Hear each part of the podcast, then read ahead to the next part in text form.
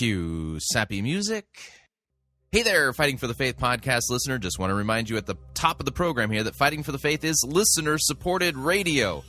You know, no, the music isn't working. Kill the music. Yeah, sorry, I see other guys who use Sappy Music. I, you know, bad idea. Remind me to talk to you after the program. Anyway, just want to remind you, Fighting for the Faith is listener-supported radio. That means we depend upon you, your generous gifts, financial contributions to keep bringing this program to you. If you don't support us financially already, visit our website, fighting for the faith dot com. Click on one of the friendly yellow buttons. Fill it all out. You know what to do. Or if you would like to do the traditional thing, you can make your check payable to Fighting for the Faith. Send that to Post Office Box five oh eight, Fishers, Indiana, zip code four six oh three eight. Okay, now you can play your music. Yeah.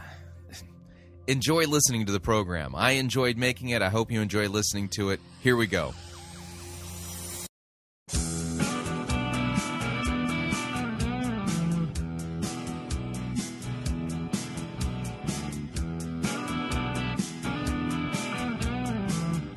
It's time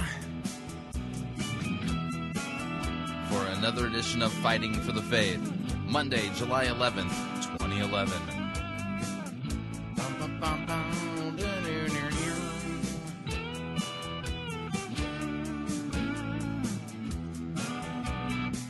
You know, it, it's interesting. I, the news stories change during the summer. The, the things we cover are different during the summer. It's,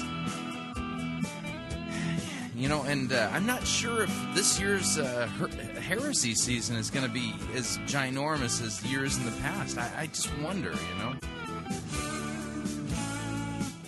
Thank you for tuning in. You're listening to Fighting for the Faith. My name is Chris Roseborough, and I am your servant in Jesus Christ, and this is the program that dishes up a daily dose of biblical discernment, the goal of which, help you to think biblically, help you to think critically, and help you compare what people are saying in the name of God to the Word of God. Sadly, there's a lot of crazy things being said about God um, from so-called Christian ministries, whether they be internet-based or church-based or whatever, from Christian authors, Christian speakers, Christian pastors.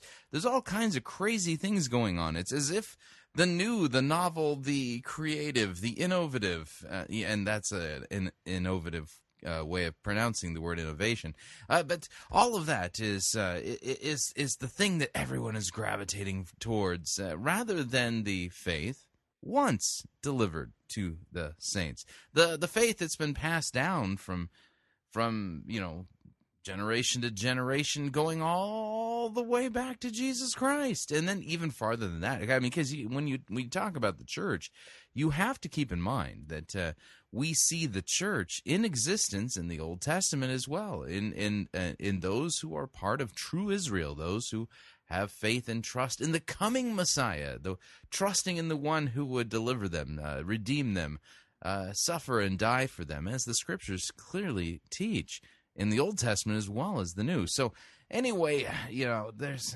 there's like I said, there's all kinds of crazy things being said out there. We document them here on this program. We try to have a little bit of fun along the way. I mean, what's the point of doing theology and discernment work if you're not going to have a little bit of fun along the way? Anyway, okay, so I'm I'm looking at what we have on our plate today, and um, oh man, I mean, where do I start with this? I mean, there's some, there's actually a pretty decent kind of good news article that I, I want to play for you, but I, I did want to, um, well, give you a um, a preview of what's coming up in hour number two of Fighting for the Faith.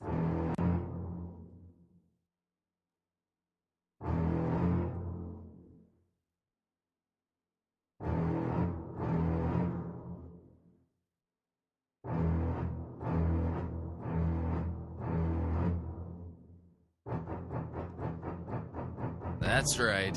It's going to be our first ever sermon review on a sermon that's supposedly um, roughly based on trying to find the spiritual themes from the movie Jaws.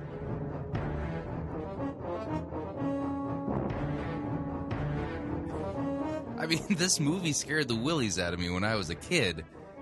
Uh, I never thought to think that, wow, Steven Spielberg the entire time was trying to send a Christian spiritual message.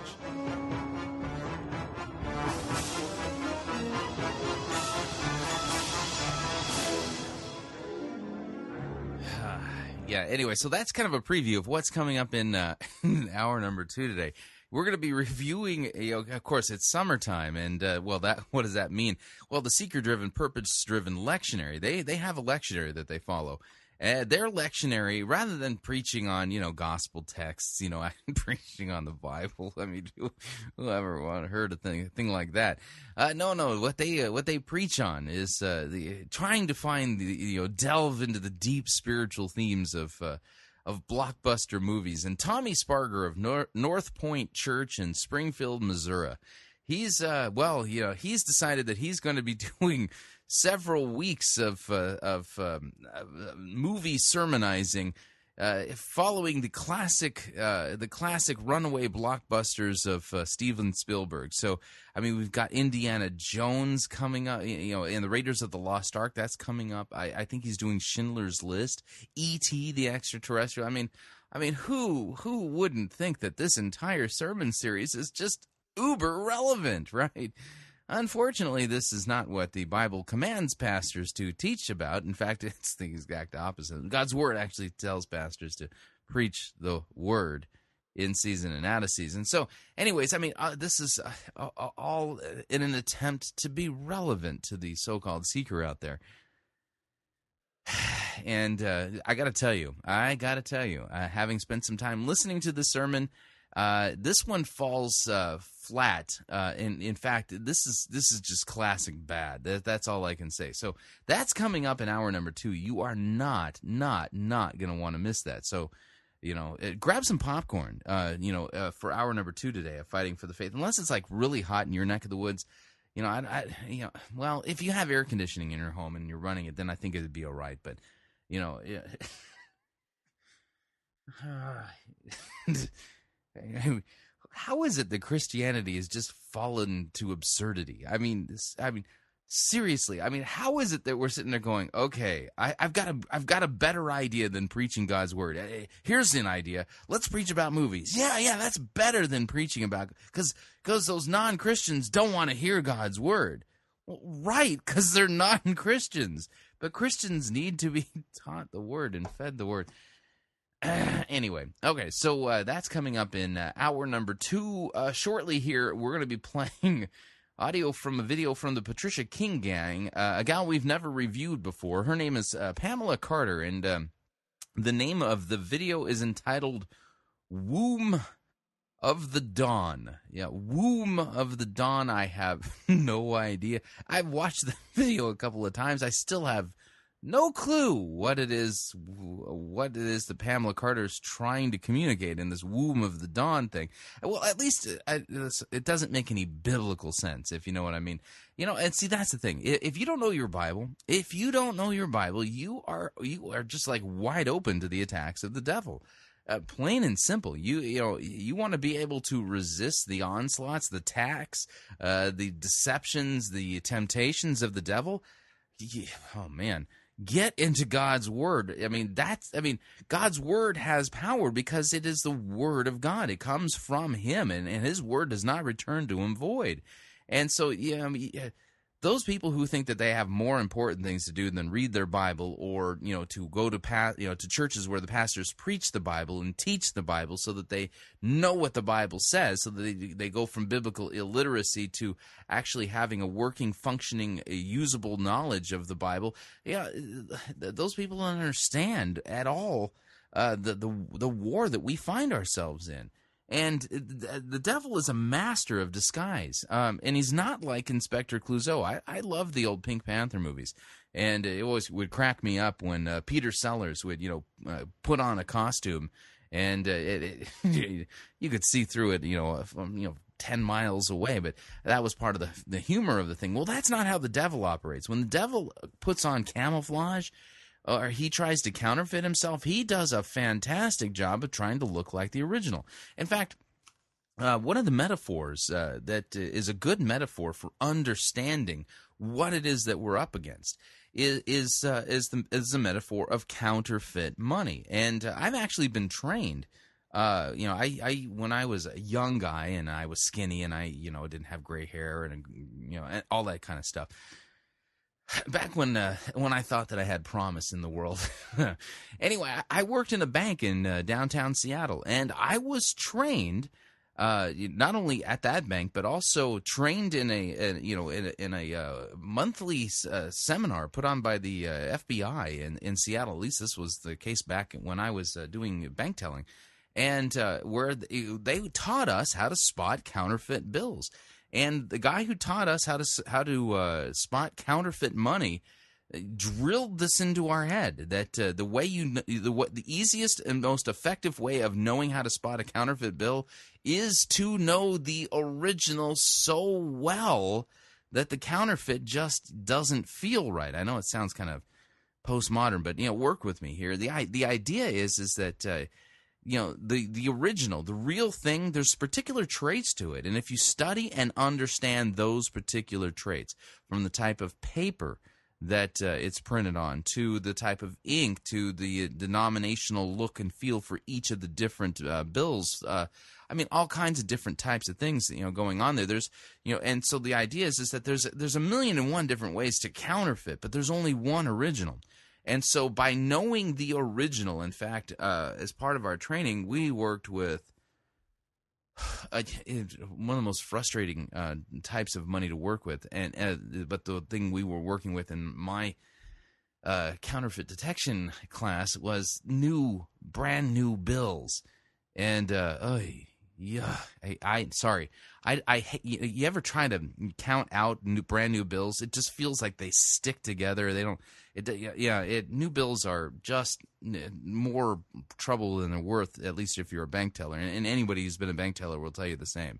You know, they, you know, the, you know, when you get a bundle of money and it's got a whole stack of, you know, brand new bills, you just go, oh, oh man, I don't want to have to count this out.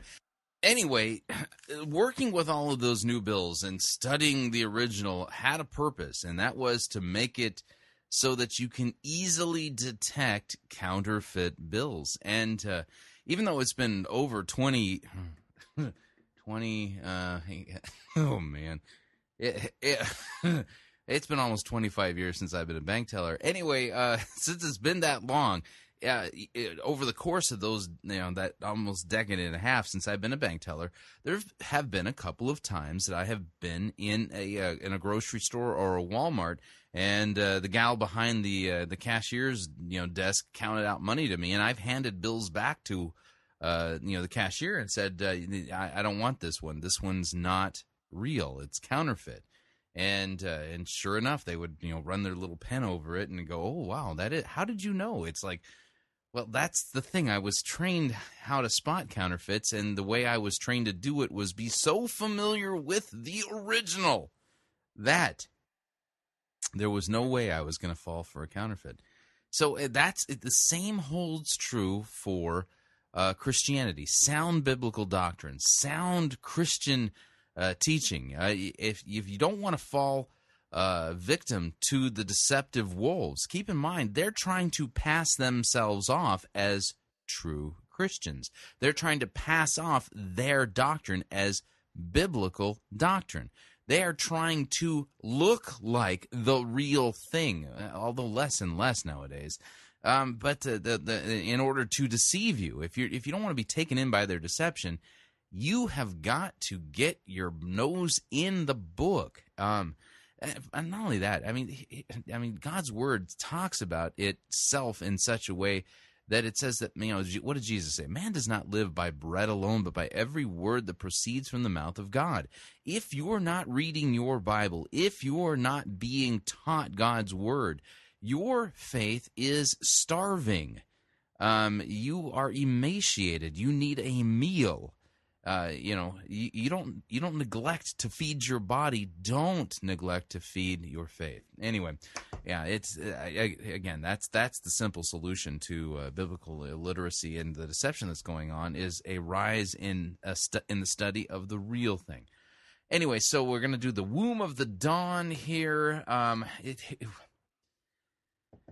this is one of those uh, uh, article. I got a Huffington Post article and. Um, The headline reads, New York Archbishop Timothy Dolan writes on blog that after gay marriage, polygamy is the next battle. Uh, correct me if I'm wrong, but aren't we losing all of these culture battles? I mean, yeah, uh, I, I, I'll chime in on that. Um, and then uh, let's see here. Uh, oh, the good one that I wanted to get to. Um, I've got a, a Rob Bell update, and not not via, via Rob Bell, but a gentleman by the name of uh, John Downey from his uh, blog entitled Writer's Block. Uh, he's got a a blog that he posted. He's written entitled "What Hath Rob Bell Wrought," and uh, this is one of those uh, blog posts that makes me go, "Hmm, maybe there's uh, maybe there's a." Uh, uh, well, a silver lining to some of the bad things that have gone on. So we'll uh, we'll take a look at that today. Uh, let's see. I got a news story here from the United Church of Christ. They've banished God the Father. You know, God the Father. He's no longer allowed in the United uh, Church of Christ. I, I you know I wonder if he'll respect those uh, boundaries that they've set up.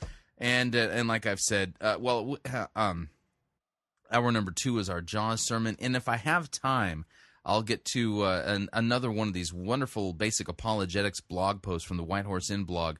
Uh, this one is entitled, I think, All Paths Lead to God. So we got a lot of ground to cover today, um, and uh, you know, we'll just kind of work our way through it. Of course, if you'd like to uh, you know, make yourself comfortable, that is the best way to enjoy Fighting for the Faith. We don't have a problem if you want to uh, listen to the program while on your treadmill or uh, commuting to work or driving across the country for your family vacation. All that's perfectly fine. Um, however, keep in mind, if you are on a treadmill or driving across the country or, you know, in, in commuting to work, that's not the best time to enjoy an adult beverage while listening to Fighting for the Faith. I I do think it's important to make that particular thing clear. Of course, fuzzy bunny slippers, they really do enhance your listener experience, unless, of course, it's really warm in your neck of the woods, like it's warm here in Indiana. And we're we're in the dog days of summer here in Indianapolis, and whew. I I was I was uh, trying to get my exercise in today, and uh, I picked the wrong time of the day to do it. Oh man. And uh, and so uh, you know, one of the things I do I enjoy doing is I play disc golf, and um, And so, uh, in fact, if I'm ever in your neck of the woods and you want to play disc golf with me, send me an email. You know, you know, if I'm speaking at a conference in your neck of the woods, you know, like uh, like next week, um, I'm going to be in uh, in Atlanta, Georgia, uh, speaking at a conference at uh, Emory University. So, uh, any of you guys out there who are listeners in the Atlanta area and you want to play some disc golf, let me know. Send me an email. Maybe we can set something up. Anyway, but anyway, so I was uh, I uh, picked the wrong time of the day to do this, and it was it has to do with the you know I, I don't even get into all the details. Anyway, so I chose to do it in the heat of the day, not really realizing that today was like one of those like you know Weather Channel special weather heat advisory alert day. I didn't pay attention. I didn't look at the the forecast, and I should have realized that there was something wrong. When I got out of my car uh, at the uh, disc golf course, uh, one of them that I play at, um, my my glasses fogged up.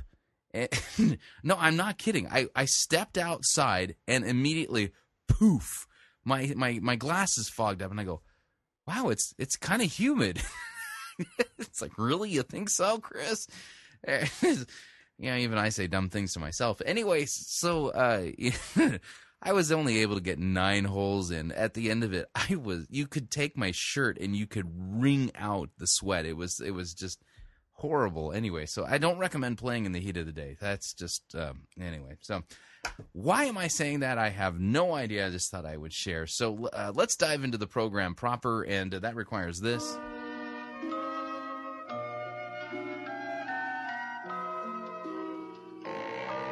That's right. Speaking of counterfeit Christian ministries, uh, that would be the work of Extreme Prophetic. You know, one of the worst counterfeits out there. I mean, it doesn't even. Re- I mean, that's like the folks over at Extreme Prophetic don't even try. It's like they don't even try to look even remotely orthodox. Anyway, here's uh, Pamela Carter and um, her her two part one of a two part series that she's posted of videos at the Extreme Prophetic Ministry website entitled Womb of the Dawn. Uh, yeah, the tinfoil pyramid head. I'm Pamela Carter, and we are going to be talking today about the Womb of the Dawn, or the Womb of the Morning. And did you realize that that actually is in the Bible, that the morning or the dawn, the early part of the day, has a womb? Oh, that's right. Each day is just pregnant with possibilities. Uh, sorry. Well, that is W O M B. Yes. And in the Hebrew, it means matrix. It, mean, it means what? Oh, man. Huh. The matrix is everywhere. It is all around us. Even now, in this very room. You can see it when you look out your window or when you turn on your television. You can feel it when you go to work, when you go to church, when you pay your taxes. It is the world that has been pulled over your eyes to blind you from the truth. What truth? That you are a slave, Neo. Like everyone else, you were born into bondage, born into a prison that you cannot smell or taste or touch. A prison for your mind.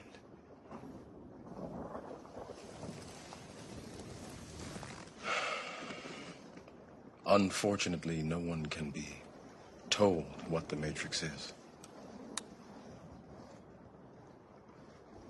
You have to see it for yourself.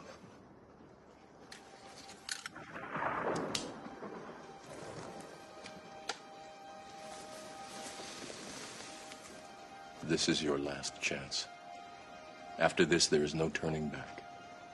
You take the blue pill. The story ends. You wake up in your bed and believe whatever you want to believe. You take the red pill. You stay in Wonderland. And I show you how deep the rabbit hole goes. Oh, yeah. yeah. Sorry, I don't know what happened there. I apparently went off on some Matrix tangent. Well, let's get back to the Womb of the Dawn here. So think about this. You are the Matrix of God's womb. So...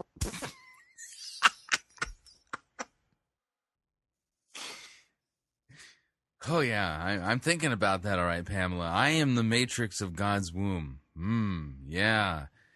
I have no idea what that sentence even means, but I had no idea that I, I, personally, me, that I was the Matrix of God's womb. Now let's... And B, yes. And in the Hebrew, it means matrix. So think about this. You are the Matrix of God's womb. So we're going to be talking about how God, in the very beginning, said, let there be light. And that is Genesis one three. He says, God said, and he said, he spoke it, let there be light. And he said, um, and God saw the light, that it was good. And he then he divided the light from the darkness. So any area in your life, we're going to be talking today about transition. What What type of transition are you in right now? Are you coming? I, I, Pamela, Pamela, um, what seminary did you go to again? Oh, it doesn't look like you even went to one. Um, yeah, uh, I hate to break it to you, but um, Genesis one is really not a, your story or my story or anybody else's story. It is the historical account of the creation of the universe, of the of the world that we live in, of the solar system that our planet is a part of, and it, it it's the it's the six days of creation. So um, there's no allegorical, symbolical value that somehow that this means that God wants to separate the light and the darkness in your life. Yeah, this is, you know, man, you, you don't know how to handle uh, that sword of of God's word. You might want to put that thing down before you hurt somebody with it. Into the twilight of your life? Are you coming into the morning of your life? Or are you coming into the into the evening or twilight of your life? Well, God um, talks about this, and, and, and I just had a really awesome revelation. In Psalm one ten three... You had an awesome revelation. Really? Oh, God, the Holy Spirit speaks to you directly, too. Wow. He said, your people shall be volunteers in the day of your power. So as we sense, the Spirit of the Lord is moving right now. He's moving in transition. He's moving in his power. Yeah, I'm not sure what that psalm has any, what the connection there is with Genesis one. It says, his people will volunteer freely in the day of his power. And it says, in the beauties of your holiness, from the womb of the morning, you have the dew of your youth. So not only are you going to be volunteering freely. In the- now, uh, it's so funny because you started off this entire bizarre video with the claim that the, the morning has a womb. You are familiar with the fact that the Psalms are literally Hebrew poetry. Um, that being the case, is it's not speaking literally in this sense. I mean, for instance, there's a Psalm that talks about, uh, you know, uh, God, you know, being like an eagle, you know, you know, raising us up on the wings of eagle. Well, God doesn't have feathers. Uh, Jesus, when he was weeping over Jerusalem, he said, "Jerusalem, Jerusalem. Uh, you know, you who stone the prophets, you know, I would have gathered you like a hen gathers her chicks." Well, that does not mean that Jesus was the San Diego chicken and that he, you know, he actually was a, a yellow birded, you know, a yellow feathered big bird running around the uh, Judean countryside with people chasing him to fry him up. Uh, it doesn't mean any of that. I mean, so here you're taking a psalm, which is using poetic language, and you're you're taking that literally. Now, good biblical hermeneutics, you know, there's certain things you should be taking uh, taking literally in the biblical text. Some things you should not be taking literally because they're not meant to be taken literally. For instance, historical narrative, it's to be taken literally. Hebrew poetry, the flowery language, the uh, the poetic metaphors and things like that, those are all word pictures. So, um, yeah, I mean, why is it that you've got this backwards? Probably because you don't have any real biblical training to be teaching the Bible. Day of his power, you're going to be moving in the beauty of his holiness, and you're going to be transitioning into your youth. Even if you're in the latter part of your life, you're going to be going backwards. That's what I always say. People. So I'm going to transition into my youth again. Right. People ask me how old I am, and I always say, I'm going backwards. Because in God's timetable, there is no time. So we live in the eternal realm. So that's what we do. We go backwards into the dew of our youth. But in Genesis one five, um, he said, um, he called the light day, and then the darkness he called night. And do you realize there wasn't such a thing as evening and morning? There was not such a thing as darkness and light until he divided the light. And I thought that was very interesting, how God will release his light, his glory into your life. And uh, yeah. Have you been to the Steven Furtick School of um, Biblical Hermeneutics? And, you know, just, uh, the reason why is because uh, y- you seem to think the Bible's about you. Um, yeah. Actually release a dividing line between the dark areas of your life that sh- don't belong there and then those that should be there in his light and his glory until all there's left is light. Oh, brother. And um, then in Genesis one, one through five, he says, evening and morning were the first day. Now, in the Hebrew culture, you know, in our culture in America, if you're not watching this and you're not from America. Yeah, where did you learn all this information about the Hebrew culture? I'm I'm curious. Uh, who's who's who was the expert biblical scholar whose feet you sat uh, at to learn all this great scholarly learning uh, and teaching that you're passing along here in this convoluted video of yours? Um, we in our culture, the morning, uh, the womb of the dawn is the beginning of the day. But in the Hebrew culture, that was not the case. In the Hebrew culture, evening or twilight was the beginning of the day. By the way, that is historically true. And so um, I thought that was a very interesting. Twilight represents a significant time in prophetic activity. Twilight represents. Notice uh, this is the same kind of hermeneutic that uh, Harold Camping engaged in. Um, you know, I don't know what he's doing now. I think he's still in that skilled nursing facility. But here, you take you take something in the Bible that's to be understood, the stories to be understood in historical narrative to be taken literally, and then what you do, uh, you, you you say, oh no no no no no no, that's too simple. No no no no. What what we need to do is we need to find all kinds of different, you know, symbolical meanings of the different things. So what happens is you read the story of like um, of of Moses standing before the burning bush, and then you and you know and so Moses has a staff, and and so you come up with his staff represents uh yeah yeah it represents his vocation, and and and uh, and the burning bush represents um uh, acid reflux disease, it, it, all this crazy stuff. And when you start doing this to the Bible, you t- you turn the Bible into a, a piece of silly putty, and you start bending and twisting it into all different little funny little shapes and things.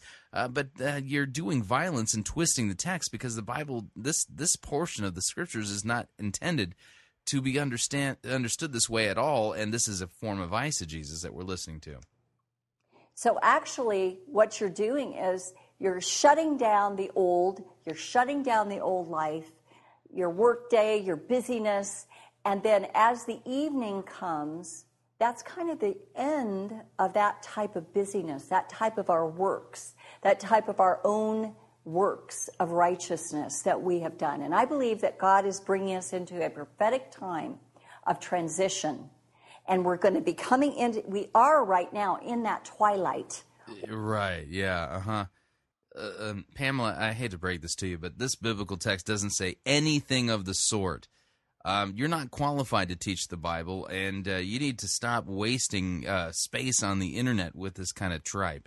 Anyway, we're up on our uh, first uh, uh, first break. If you'd like to email me regarding anything that you've heard on this edition or any previous editions of Fighting for the Faith, you could do so. My email address, talkback at fighting for the faith dot com, or you can ask to be my friend on Facebook. It's facebook.com forward slash Pirate Christian. You can follow me on Twitter. My name there, Pirate Christian. Uh, we'll be right back.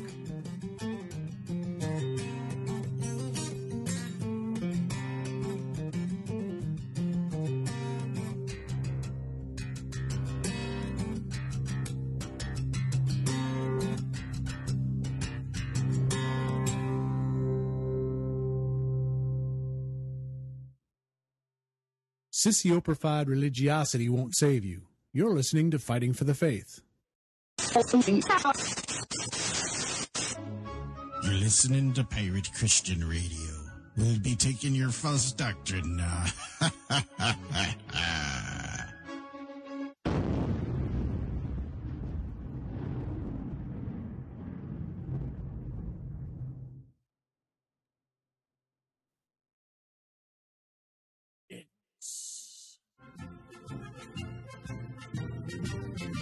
Monty Python's Flying Circus Church.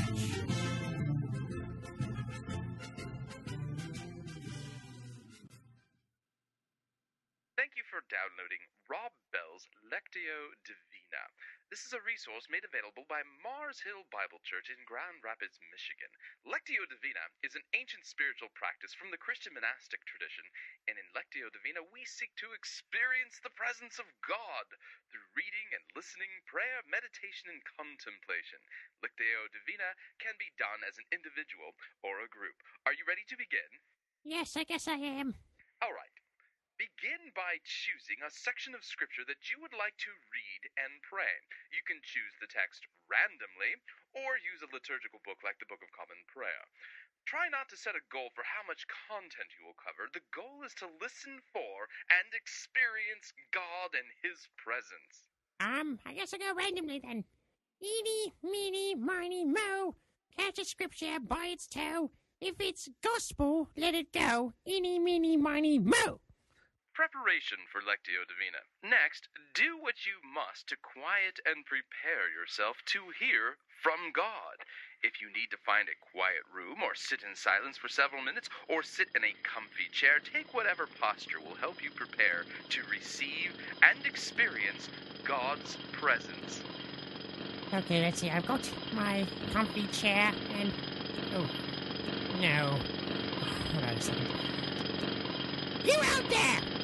How am I supposed to experience the presence of God if you're using a jackhammer? Shut up! You're awfully sorry about that, ma'am. Yeah, you better be sorry! Next, When you sense that your heart is prepared, begin by slowly reading the passage of Scripture that you have selected. Don't move too quickly through any sentence or phrase, and as you read, pay attention to what word or phrase or idea catches your attention. Okay, I don't know when I'm supposed to be ready. There's no, there's no kind of timer on me. Anyway, um, the passage of Scripture. Judas hung him, himself. Judas hung himself. Judas hung himself. Next, begin to meditate on the word, phrase, or idea that captured your attention. Repeat it again and again. Hung himself. Hung himself. Hung himself. What thoughts come to mind as you meditate on this word, phrase, or idea? Suicide? What are you reminded of in your life? Um, an early death? What does it make you hope for? A different passage of Scripture? Next, begin to speak to God. Tell God what word, phrase, or idea captured your attention and what came to mind as you meditated upon it. Lord, the phrase was, Judas hung himself. It's not a good feeling. How is God using this word, phrase, or idea to bless and transform you? How should I know that? Tell God what you have been thinking and feeling as you've listened and meditated. I'm feeling depressed. Tell God how you hope this word, phrase, or idea will change your heart to be more like His. This is rubbish! A complete waste of my time. I could be out trimming the petunias or burying the cat or something. If I'm going to experience God, I'm going to do it the old-fashioned way. Just open the Bible and read it. Don't be so silly and modern. Everybody knows that you can't experience God that way.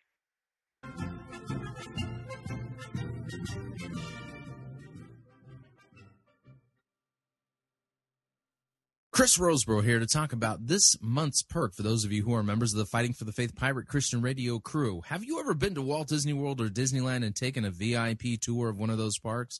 Well, if so, then you know just how valuable those tours can be in pointing you to things that you had never even noticed before. Well, this month's resource, Doctor Paul Kretzmann's popular commentary on the Gospel of Matthew, is like a V I P t- walkthrough tour of the Gospel of Matthew itself. It's fascinating, in-depth, written on a lay level, and it'll help you to achieve a much deeper appreciation and understanding of this vital, vital biblical book. Now, if you would like to get a copy of this, this is only available for our crew members. So the way you join our crew is visit our website, fighting for the faith dot com. When you get there, you'll see two friendly yellow buttons. Click on the one that says Join Our Crew. You're signing up to automatically contribute six dollars and ninety-five cents to the ongoing work and mission of Fighting for the Faith and Pirate Christian Radio. And once you fill that out, we will send you an email giving you instructions on how to download this wonderful book. So head on over to fighting for the faith dot com, join our crew today, and thank you for your support.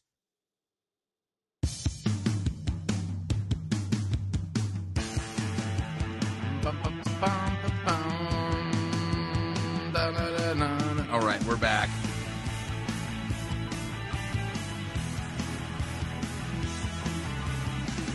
Warning, listening to Fighting for the Faith could cause you to become supremely dissatisfied with your church, especially if they're not giving you the goods and teaching you false doctrine and not pointing you to Jesus Christ.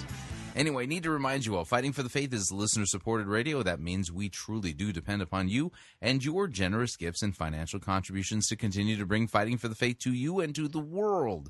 Uh, you can partner with us financially by visiting our website, fighting for the faith dot com.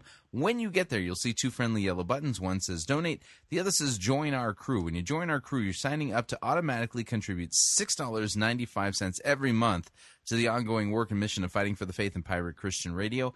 Of course, if you would like to specify the amount that you would like to contribute, you can do so by clicking on the Donate button, or you can make your gift payable to Fighting for the Faith, and then send that to Post Office Box five oh eight, Fishers, Indiana, zip code four six oh three eight. By the way, uh, we're, we're, it's it hasn't been quite a month yet for the uh, the Kretzmann commentary, and uh, at least when we released it, so we're we're still running the Kretzmann commentary on uh, the Gospel of Matthew for our promotion at this point. Uh, the other the other thing is, is that we don't quite have our next resource ready yet. We're not done with the editing, so we'll keep it posted as to when the next thing is. So uh, anyway, stay tuned. Anyway, uh, moving along here.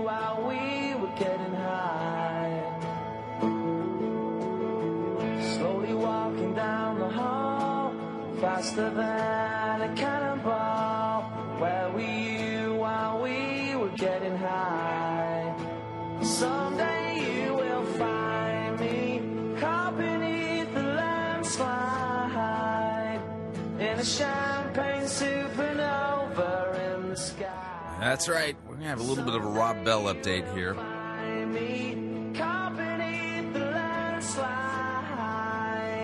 In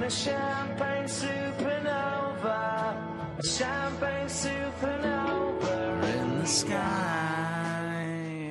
Anyway, love the old Oasis. Yeah, I don't particularly care for the newer stuff that they put out. Anyway, um, I've got a blog post here from a uh, listener.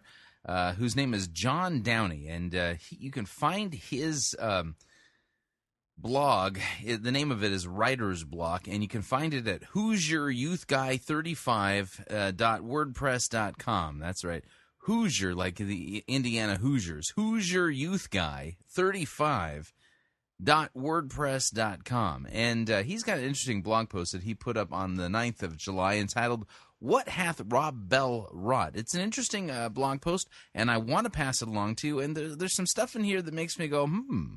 And uh, hmm in a good way. Hmm is, is good. Anyway, um, here's what John writes. He says, mention the name Rob Bell these days among the evangelical crowd, and you're sure to get a reaction, be it good or bad. There is no longer an indifferent.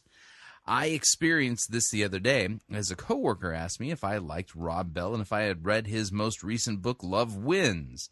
By the way, I will be speaking uh, at uh, the uh, Higher Things uh, Quorum Deo in Bloomington, Illinois, uh, this week on uh, uh, on uh, Rob Bell's Love Wins. I'm going to be speaking there on that. I'm going to also be speaking in Atlanta next week uh, talking about this very topic. Anyway, Um, um, Downey continues, says, my immediate reaction upon mention of his name was to cringe. Uh, though in hindsight, I, I hope it wasn't visible. Much of my own reaction stems from my own experience with Rob Bell. At one time, I was a devoted fan. I watched all the Pneuma videos I could get my hands on. I read his books. I even listened to podcasts of his sermons. In retrospect, I feel like smacking myself on the back of the head for such blind allegiance, which is probably where my initial cringe stemmed from when the aforementioned coworker asked about him. Bell's book, Love Wins, has certainly generated much discussion, both inside and outside of the church walls, and while some are shocked at how far Bell has fallen outside of the lines of orthodoxy, I'm not at all surprised. It's not that Bell has fallen outside the lines of orthodoxy in the church. He's always been there. John, got to tell you, great quote there and, and fantastic insight. You're absolutely right. It's not that Rob Bell has fallen outside of the lines of orthodoxy. He's never been inside of them. He's always been outside of them, you know, from the beginning, uh, even from his earliest Pneuma videos, you know, everything spiritual, that kind of stuff. Anyway, um, let me read that again. While some are shocked as as as how at how far Rob Bell has fallen outside of the lines of, of orthodoxy, I am not at all surprised. It's not that Bell has fallen outside of the lines of orthodoxy in the church. He's always been there. It's just that this is the first time it can more clearly be seen. Even in his first v- book, Velvet Elvis, he asked questions about the origins of the Christian faith, such as, if we take out one of the pillars or springs of Christianity, that is the virgin birth, would the whole thing fall apart? While in the book, his answer is no, that he believes the Christian faith is the best way to live. In reality, the answer is yes. If we take away the virgin birth, the whole thing does fall apart. If Christ had had an earthly father, he would not be the second Adam. That is to say, with an earthly father, he would have been born under the curse of Adam. Therefore, he would not have been a perfect sacrifice without blemish, and he would have no ability to take away the sins of the world, not to mention the fact that he would not be fully God and man. As the Bible says, he would be just a man. So Bell is certainly no stranger to doing theological somersaults and jumping through hoops to force the Bible to conform to his theology, a theology that is deceptive at best and damning at worst. But has Bell been bad for the church as a whole? Don't misunderstand me. I, I believe that he is he is weakly misleading thousands of people away from the firm foundations of the Bible and into his own twisted version of what Christianity is in the twenty-first century, and I pray that God would allow the Holy Spirit to open their eyes to the truth of the Scripture. I wish instead of selling his books and videos, Lifeway stores would have never put them on the shelf or added them to the catalog. I will bemoan this point further in future blog posts. I wish that instead of allowing Bell to speak regularly at Willow Creek, which I know he did as recently as last August, I was at Willow for the leadership conference not by my choice and saw the flyers promoting Bell and the C Ds and the D V Ds of his teaching at Willow for sale in the bookstore. That's right, Willow has a whole, huge Rob Bell section there, at least the last time I was there.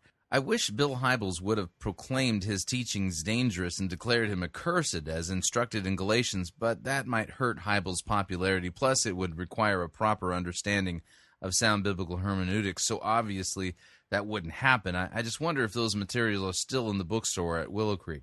But has Love Wins been bad for the church as a whole? Love Wins has drawn a line in the sand. Either you still follow Rob Bell and his teachings, or you see how far he is from orthodoxy, and you want to warn everybody. As per my experience, though, I, I don't think Bell has been entirely bad for the church as a whole. My own spiritual wandering into the myths and legends promoted by Bell has brought me a greater love for true orthodoxy and sound doctrine. Our church, though at one time it would be classified as seeker-friendly, now does expository sermons every week and is even uh, going through a series on Wednesday nights during our midweek service on doctrine using Mark Driscoll's book of the same title and Wayne Grudem's Systematic Theology, and primarily the Bible. Just as my eyes were open to the theological circus of Rob Bell, thanks to the Holy Spirit and ministries like Pirate Christian Radio, so have the eyes of our pastor and elders at our church. Thanks to God's grace and Love Wins. I know my story is not unique. I have had conversations with others who have survived Bell's bad teaching and now love sound doctrine. Bell's dance of decept- deceptive and misleading questions has even opened my eyes to my aforementioned coworker, who I was able to talk to, present the gospel to, for a true Christian should never tire of hearing it, and recommend some other more solid books. Her next book to read is Erasing Hell by Francis Chan because she wants answers. She wants to know that she knows something that's solid and rooted in the firm foundation of Scripture. And I pray that, like her, the Holy Spirit would open everyone's eyes to what the nature of true saving faith is, that this is that this is in Christ alone, through faith alone, that the Bible, every word of it is true and relevant for today and forever. I don't believe this whole Love Wins thing has been all bad. Just as usually happens, what Satan intended for evil, God has used for good, because in the end, God always wins. Fascinating post. And and this is the kind of thing that makes this is the kind of post that makes me go, hmm. There there it, it, maybe there's a reaction going on within Christendom to the lackadaisical, non-doctrinal or anti-doctrinal way of doing things that has uh, run amok in the church over the past couple of decades. Maybe just maybe this is uh, the first visible signs of uh, that thaw. Uh, of that of that winter being uh, thawed. There's there's cracks in the ice, if you would. Maybe things are warming up in the right direction. Maybe people are so fed up with the banal, the shallow, the unorthodox, the clever, the innovative, uh, and uh, it, that they want to get back to what the Bible says and teaches, which is really all about Christ and this great news that Jesus bled and died for you and for me. So, John, thank you for passing that along, and thank you for writing that. Fascinating, uh, fascinating, fascinating thing, and I, I think there's much here to rejoice about. So, all right, uh, moving along.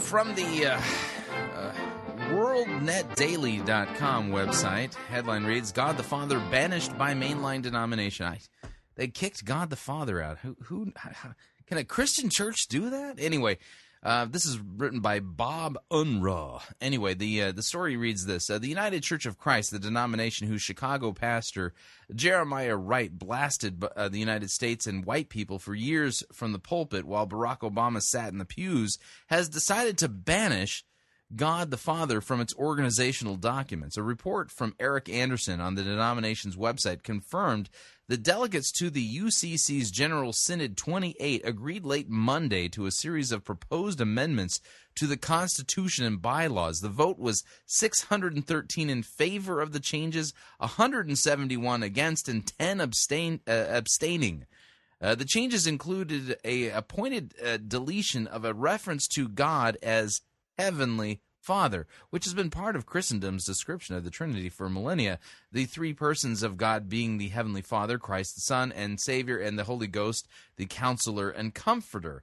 In Article five, referencing local churches, the Constitution previously said, quote, a local church is composed of persons who, believing in God as Heavenly Father and accepting Jesus Christ as Lord and Savior and depending on the guidance of the Holy Spirit, are organized for Christian worship, for the furtherance of Christian fellowship, and for the ongoing work of Christian witness. The new language, which still must be reviewed by the denomination's conferences, would be changed to say a local church is composed of persons who, believing in the triune God, accepting Jesus as Lord and Savior, and depending on the guidance of the Holy Spirit. Yeah, um, the words a, as Heavenly Father um, mysteriously, well, they've been deleted. They've been X'd out. They've got the little strike through going on there. Other constitutional changes in the package approved by delegates meeting in Tampa, Florida over the holiday weekend dealt with issues such as modifications in the church structure, responsibilities of boards and committees. Denomination spokeswoman Barbara Powell told WorldNet Daily that the change was made because the reference to Heavenly Father was too restrictive. Hmm. Too restrictive. So, um, yeah, uh, but what if it's true, um, um, uh, U C C spokeswoman um, Barbara Powell? Uh, what if it's actually true? You're sitting here going, so we want to get rid of the language that reveals that the triune God is Father, Son, and Holy Spirit. But you think that the word Father is too restrictive. Well, actually, it is restrictive. It, it restricts you from inventing your own God, and it, it restricts you from from basically, you know, concocting your own deity, at least in the Christian church.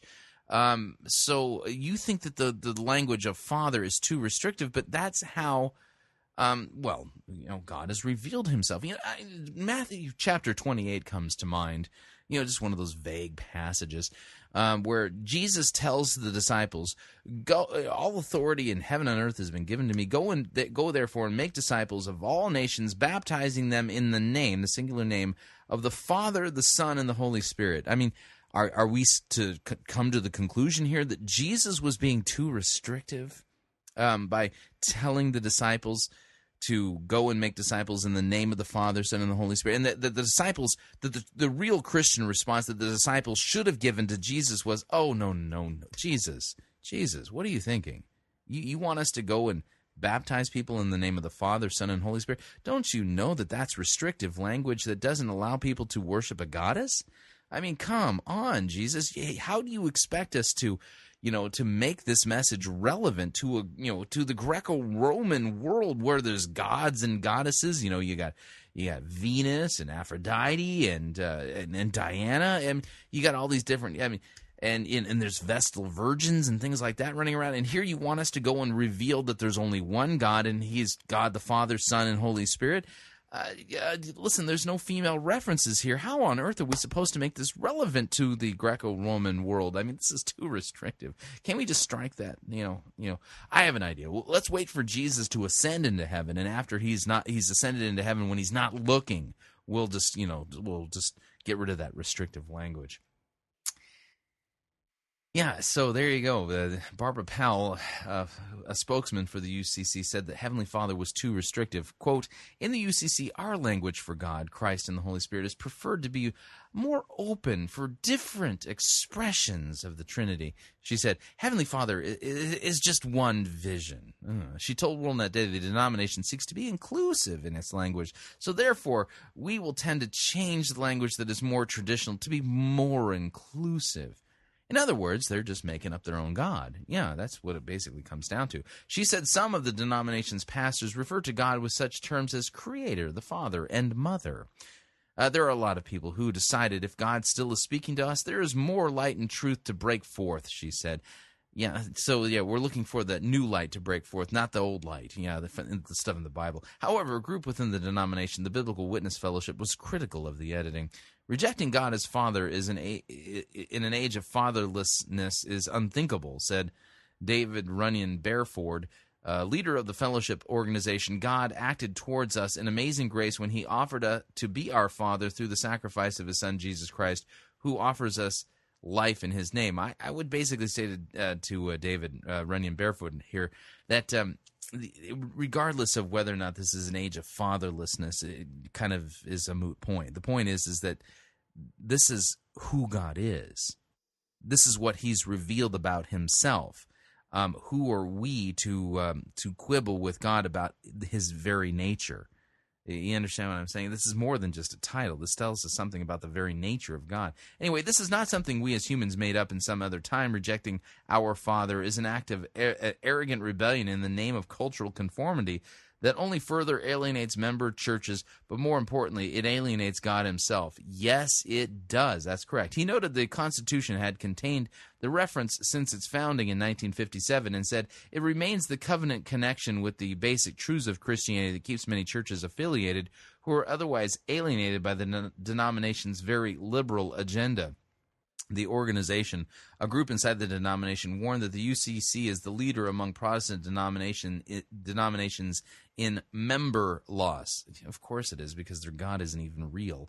Uh, let's continue. Uh, quote, this is indeed a powerful confession by the Synod that the U C C, having rebelled against the Word of God, is on sinking sand with our members, Church's historic witness and identity in Christ washing away before our eyes, Runyon Bearford said. Yeah, again, you know, here's the deal. False doctrine doesn't strive to uh, coexist with sound doctrine. It doesn't. It it it it can't.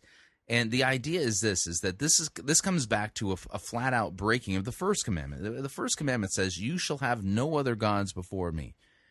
And there is no other God than the than the, the God who truly exists, the one who has revealed himself in scriptures. There is no other God.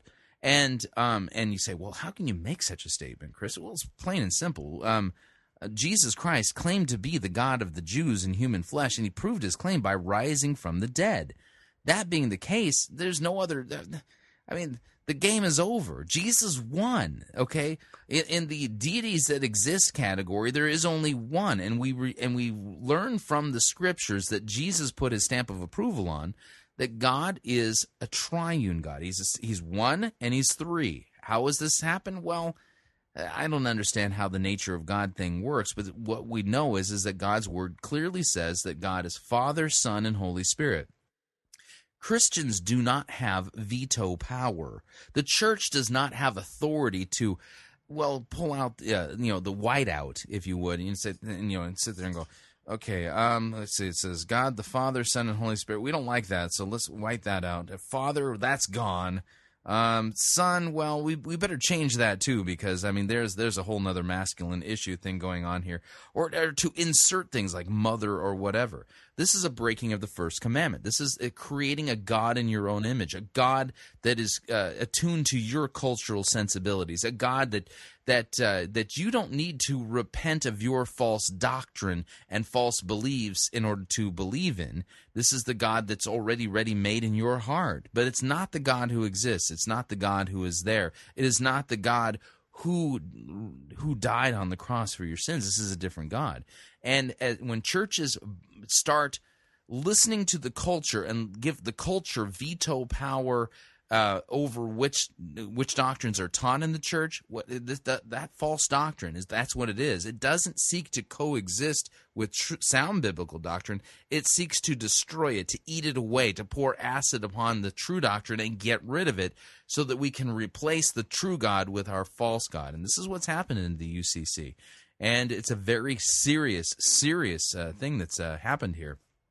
And our, our prayers go out to those uh, Christians who still exist in the U C C. Um, they might want to consider coming out. I, I don't. I don't think that this organization can be saved.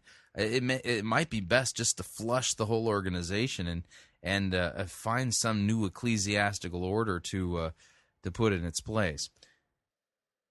All right, I'm looking at my time here. Last story of the day um, from the Huffington Post. Uh, the uh, the headline reads, New York Archbishop Timothy Dolan writes on blog that after gay marriage, polygamy's the next battle. Um, who wrote this? Do I have a byline? I don't have a byline on this. Uh, Dateline New York. Uh, New York Archbishop Timothy Dolan says he's worried that the next step in the marriage debate will be another redefinition to allow polygamy and infidelity. Well, okay, yeah, it, it doesn't take a rocket scientist to see that this particular slippery slope that we're on, what's coming next. And I, I think he's right. I can in in the greater culture, I, I think you're going to see a push for uh, polygamy. I think you're going to see a push for um, you know uh, open marriage.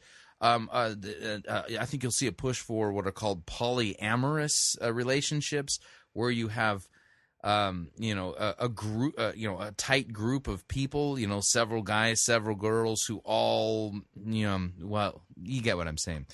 So, and what's the reason for this? Is it because we haven't properly fought against polygamy? Is it because that there isn't a, that, that we haven't properly fought against uh, uh, uh, you know homosexuality and things like that? It's real simple. I mean, this uh, here's the deal: humanity by default, because of our sin in Adam, every human being is born dead in trespasses and sins, plain and simple. And they're born at war with God, and that and that rebellion it manifests itself in many ways, including uh, through uh, through sex. And so the idea here is this: is that um, the Christian Church has been uh, basically given you know a mission by Christ. You, you know, you think of the Blues Brothers. You know, I'm on a mission from God. Well, all Christians are technically on a mission from God. We are ambassadors of God's kingdom, announcing that God was in Christ reconciling the world to himself, not counting men's trespasses against them, and calling all sinners to repentance and the forgiveness of their sins. The the problem is, is that when the church engages in, well, uses its limited resources, you know, the church does not have unlimited resources in the, in the sense of time and money and things like that. And so when the church takes the limited resources that it has and squanders those resources in fighting culture wars, um, uh, people are not brought to repentance and the forgiveness of their sins. Let, let me give you an example. Okay, um, you know, a lot of blood, sweat, money, and treasure has gone into fighting against gay marriage. Now, I understand that in, in a republic, in a, you know, in a, in a democratic republic like the United States, that uh, you know the people need to be politically involved. No, I don't. Ha- I don't have a problem with that. But work with me here for a second on this. The church has been distracted. The church has has uh, completely lost faith in the Word of God, and this shows in the fact that the church is not boldly proclaiming repentance and the forgiveness of sins in Jesus' name to everybody in our nation. As a result of it, what's happened is, is that as the church has lost faith in the Word of God, no longer trusts it, no longer believes that it's God's Word is is the thing that has the power in bringing people to repentance and the forgiveness of their sins. They're off doing their clever little gimmicks and things like that, and they're spending a lot of inordinate amount of time, money, and treasure fighting the culture wars. But let, let's just say that the, the church won, okay? You know, the, the church put up a united front, and uh, they were able to... Uh, that the church was able to stop, you know, put some, some, you know, stake into the heart of gay marriage. Okay, um, and as a result of it, no, not one of the states in the United States anymore has the ability legally to, uh, to, uh, you know, to marry homosexuals. Da, da, da, da, da. Okay, we can we can we can celebrate, right? Hooray! We've won the gay marriage fight. Mm, have we? Because I the last time I checked, um, you know, just when you pass a law restricting gay marriage, um, you haven't brought anybody to repentance and the forgiveness of their sins at all. All you've done is kept gays from getting a marriage certificate. But have you brought them to repentance and the forgiveness of their sins? Probably not. And so as a result of it, you know, I, I I think that we're spending far too much time on the culture war thing. And, you know what, here's the deal. We, it's like, you know, how many more culture war battles are we going to have to lose before we realize, you know, maybe there's no power in the culture wars. Maybe the power is in the proclamation of the gospel. Maybe the power is in the is is in God's word. Maybe the power is found in boldly proclaiming repentance and the forgiveness of sins to everybody in the United States, and to get away from all of this nonsense. Because here's the deal. Again, everybody born is born by default. Uh, their default setting is sinner. And in rebellion against God. So it, it, if the church doesn't do an effective job of proclaiming God's word, proclaiming Christ as, you know, crucified for our sins and calling sinners to repentance, if they're off doing other things, people are not being brought to repentance and the forgiveness of their sins. They're not being regenerated by the working of the Holy Spirit. And the and the percentage of you know of people who are non-Christians in a democratic republic continues to grow to a point where they can outvote the Christians. You know, again, so the counterintuitive way of, of fighting this thing is actually not directly. And the reason why is this, is that homosexual marriage uh, and polygamy and uh, adultery and all of these things are a fruit of the problem. They're they're not the actual problem themselves. The fruit of the problem is, is uh, the the problem is, is that we're all sinners by nature. And uh, the fruit of that, it, it's manifested in multiple different ways uh, in all kinds of uh, perversity within Uh, humanity, and shown visibly in our own culture. And not only that, it, you know, evil gets worse and worse and worse and worse. And so if you're trying to fight the problem by stamping out the fruit, you're not actually addressing the root problem. The root problem is our sinful nature. And that's only killed, uh, you know, you know, literally, and that's kind of the way of putting it. It's killed through the preaching of the gospel. So I, I think we need to uh, basically consider all of this other stuff a distraction and get back to what we're supposed to be doing. Anyway, do, let me continue writing uh, this uh, this article. Dolan wrote on his blog Thursday, recall how the church resisted the contraceptive mentality, fearing that it would rupture the sacred bond between love and the pro- procreation of children. Then remember how the church sounded the alarm over rising rates of promiscuity, adultery, premarital sex, and cohabitation prior to or instead of marriage. And now we ring the steeple bell again at the latest dilution of the authentic understanding of marriage, worried that the next step will be another redefinition to justify multiple partners and infidelity. Um, Archbishop uh, Dolan, um, that's what sinners do, and uh, sinners love to sin. Um, you know, pigs like muck, sinners like sin, you know. Uh, the, um, the way to fight this is um, from the pulpit. Bold proclamation of repentance and the free forgiveness of sins in Jesus' name. Oh, wait, um, the Roman Catholic Church is, doesn't. They anathematized the gospel at the Council of Trent. Hmm. Might explain why they're you know they're going to be powerless in um, fighting this. Again, the, what's the solution to all of the evil and the growing evil in our world? Uh, preach the gospel, make disciples. Um, the uh, the world that the disciples went out into to proclaim the gospel. And keep in mind, there were, you know, as as as a percentage of the overall population, you know, if you were to look at Christians at the time when Jesus ascended into heaven in the time in the day of Pentecost, uh, Christians were like one less than one half of one half of one half of one half of one percent of the total population of the Roman Empire on the day of Pentecost. And within three, four hundred years, uh, Christianity became the predominant religion of the uh, empire. And how was that accomplished? By proclaiming repentance and the forgiveness of sins in Jesus' name. Yeah, again, you know, numbers don't mean anything to God, and when Christians don't have any faith in the only weapon that we have, the only power that we have, and that being God's word, which the Holy Spirit uses to regenerate people and bring them to repentance, uh, well, then we're going to continue to see evil multiply, and we're going to wonder why. Well, that's, the reason why is because we're off topic. We're off mission. Let's get back to what we're supposed to do. Um, yeah, that's right. Proclaim repentance and the forgiveness of sins in Jesus' name to all nations. Yeah, talk about off topic, by the way. Um, it, it, we're up on our second break, and uh, we are going to, uh, we come, when we come back, we're going to be listening to a sermon on the movie Jaws. Yeah, because um, it's so relevant. We'll be right back.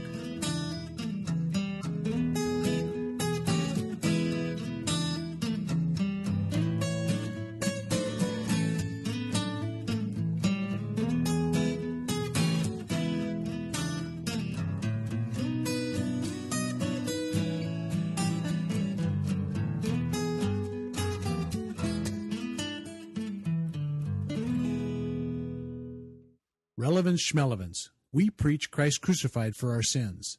You're listening to Fighting for the Faith. Chris Roseborough here to talk about this month's perk for those of you who are members of the Fighting for the Faith Pirate Christian Radio crew. Have you ever been to Walt Disney World or Disneyland and taken a V I P tour of one of those parks? Well, if so, then you know just how valuable those tours can be in pointing you to things that you had never even noticed before. Well, this month's resource, Doctor Paul Kretzmann's popular commentary on the Gospel of Matthew, is like a V I P t- walkthrough tour of the Gospel of Matthew itself. It's fascinating, in-depth, written on a lay level, and it'll help you to achieve a much deeper appreciation and understanding of this vital, vital biblical book. Now, if you would like to get a copy of this, this is only available for our crew members. So the way you join our crew is visit our website, fighting for the faith dot com. When you get there, you'll see two friendly yellow buttons. Click on the one that says Join Our Crew. You're signing up to automatically contribute six dollars and ninety-five cents to the ongoing work and mission of Fighting for the Faith and Pirate Christian Radio. And once you fill that out, we will send you an email giving you instructions on how to download this wonderful book. So head on over to fighting for the faith dot com, join our crew today, and thank you for your support.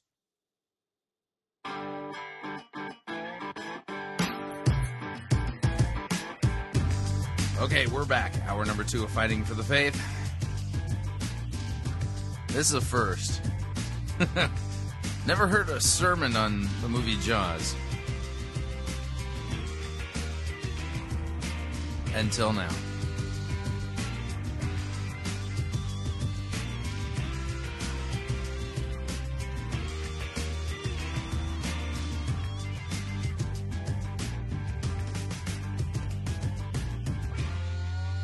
Go, let's cue it up.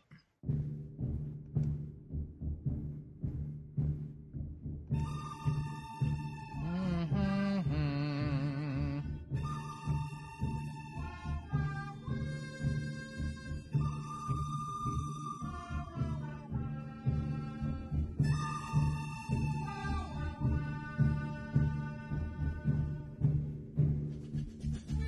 The good, the bad, the ugly, we review it all here at Fighting for the Faith. We're an equal opportunity sermon reviewing service. Today's sermon huh, is entitled God at the Movies, Jaws. This was preached this past Sunday, yesterday, at North Point Church, Springfield, Missouri. Tommy Sparger presiding. And this is a short sermon. It's not very long. Huh. Could it be that there are just not that many spiritual themes to um, plumb the depths of in the movie Jaws?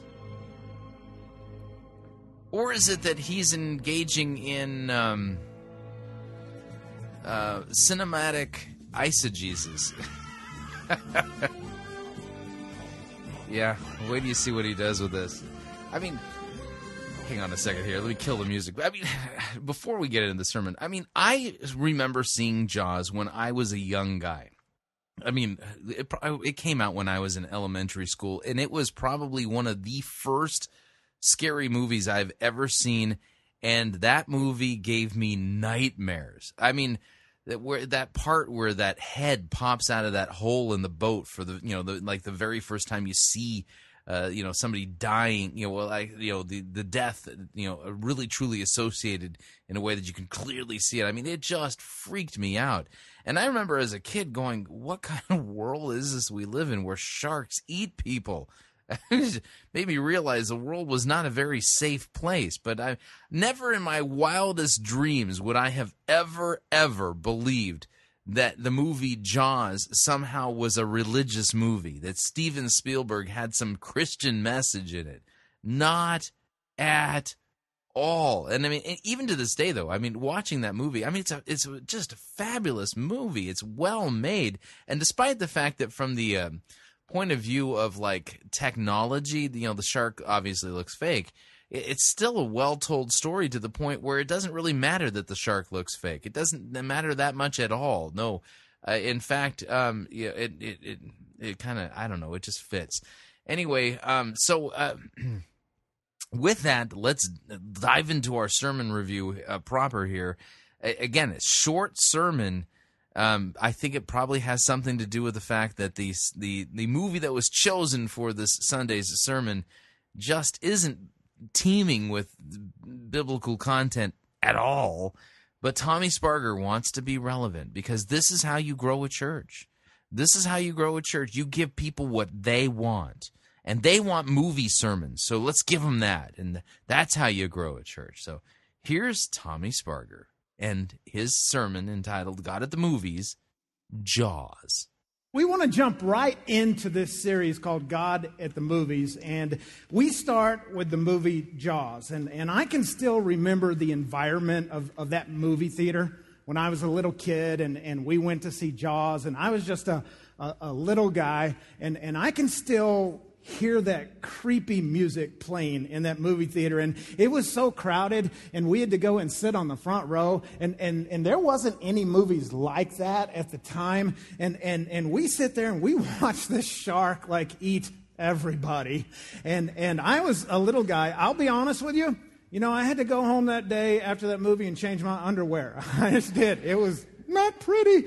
Hey, uh, but but here's my number one takeaway with this movie. Just just just one thing, one thing, and and if you get this one thing, then you're going to get the theme of everything that I'm talking about today. And and and here it is: if I don't go and kill that twenty-five foot great white monster that is terrorizing the beaches of my life, then he's going to kill me. What? Really? Oh, man. That's your big spiritual theme. You got to destroy that twenty-five foot man-eating shark before it destroys you. And this is an allegory then. And so this is an allegorical shark. Oh, brother. And and, and it's one or the other. So so I want to ask you a question today, and, and this is personal, and you sure don't come need to come and, and tell me the answer, but but just right where you're sitting, East Sunshine, Norton Campus, think about this. What is your twenty-five foot great white monster? And and, and don't all look at me. So, okay, come on, everybody. Get real. Be authentic. Tell us what your twenty-five foot great white monster is. Oh, you know what's funny is is that you can actually come kind of sort of work out some kind of a basic spiritual theme from Jaws. It, you can take a look at it from the point of view of the results of the fall. Okay, as a result of Adam and Eve's rebellion against God, we are all born dead in trespasses and sins, and the earth was cursed too. I mean, you know, there's you got the fear of animals, you got death and destruction coming into the planet. You talk about tsunami. So the idea is is that twenty-five foot long man-eating sharks are a result of the fall. And, uh, you know, I mean, t- it's it's a cursed creation at this point. And this is a result of our sin. Uh, this will be a great springboard back then into the solution, which is Christ and him crucified for our sins. I wonder if Tommy's going to get there, though. Let's well, let's see what happens. Let's keep going. Me like you're innocent? I know better. Come on, come on. What what what is that thing to where you can't even go wade out waist deep without this thing starts swimming all around your legs, and you can hear that music in the background? And, and is it is it an insecurity? Oh, yeah. The insecurity shark. Sounds deadly. Maybe the inability to forgive.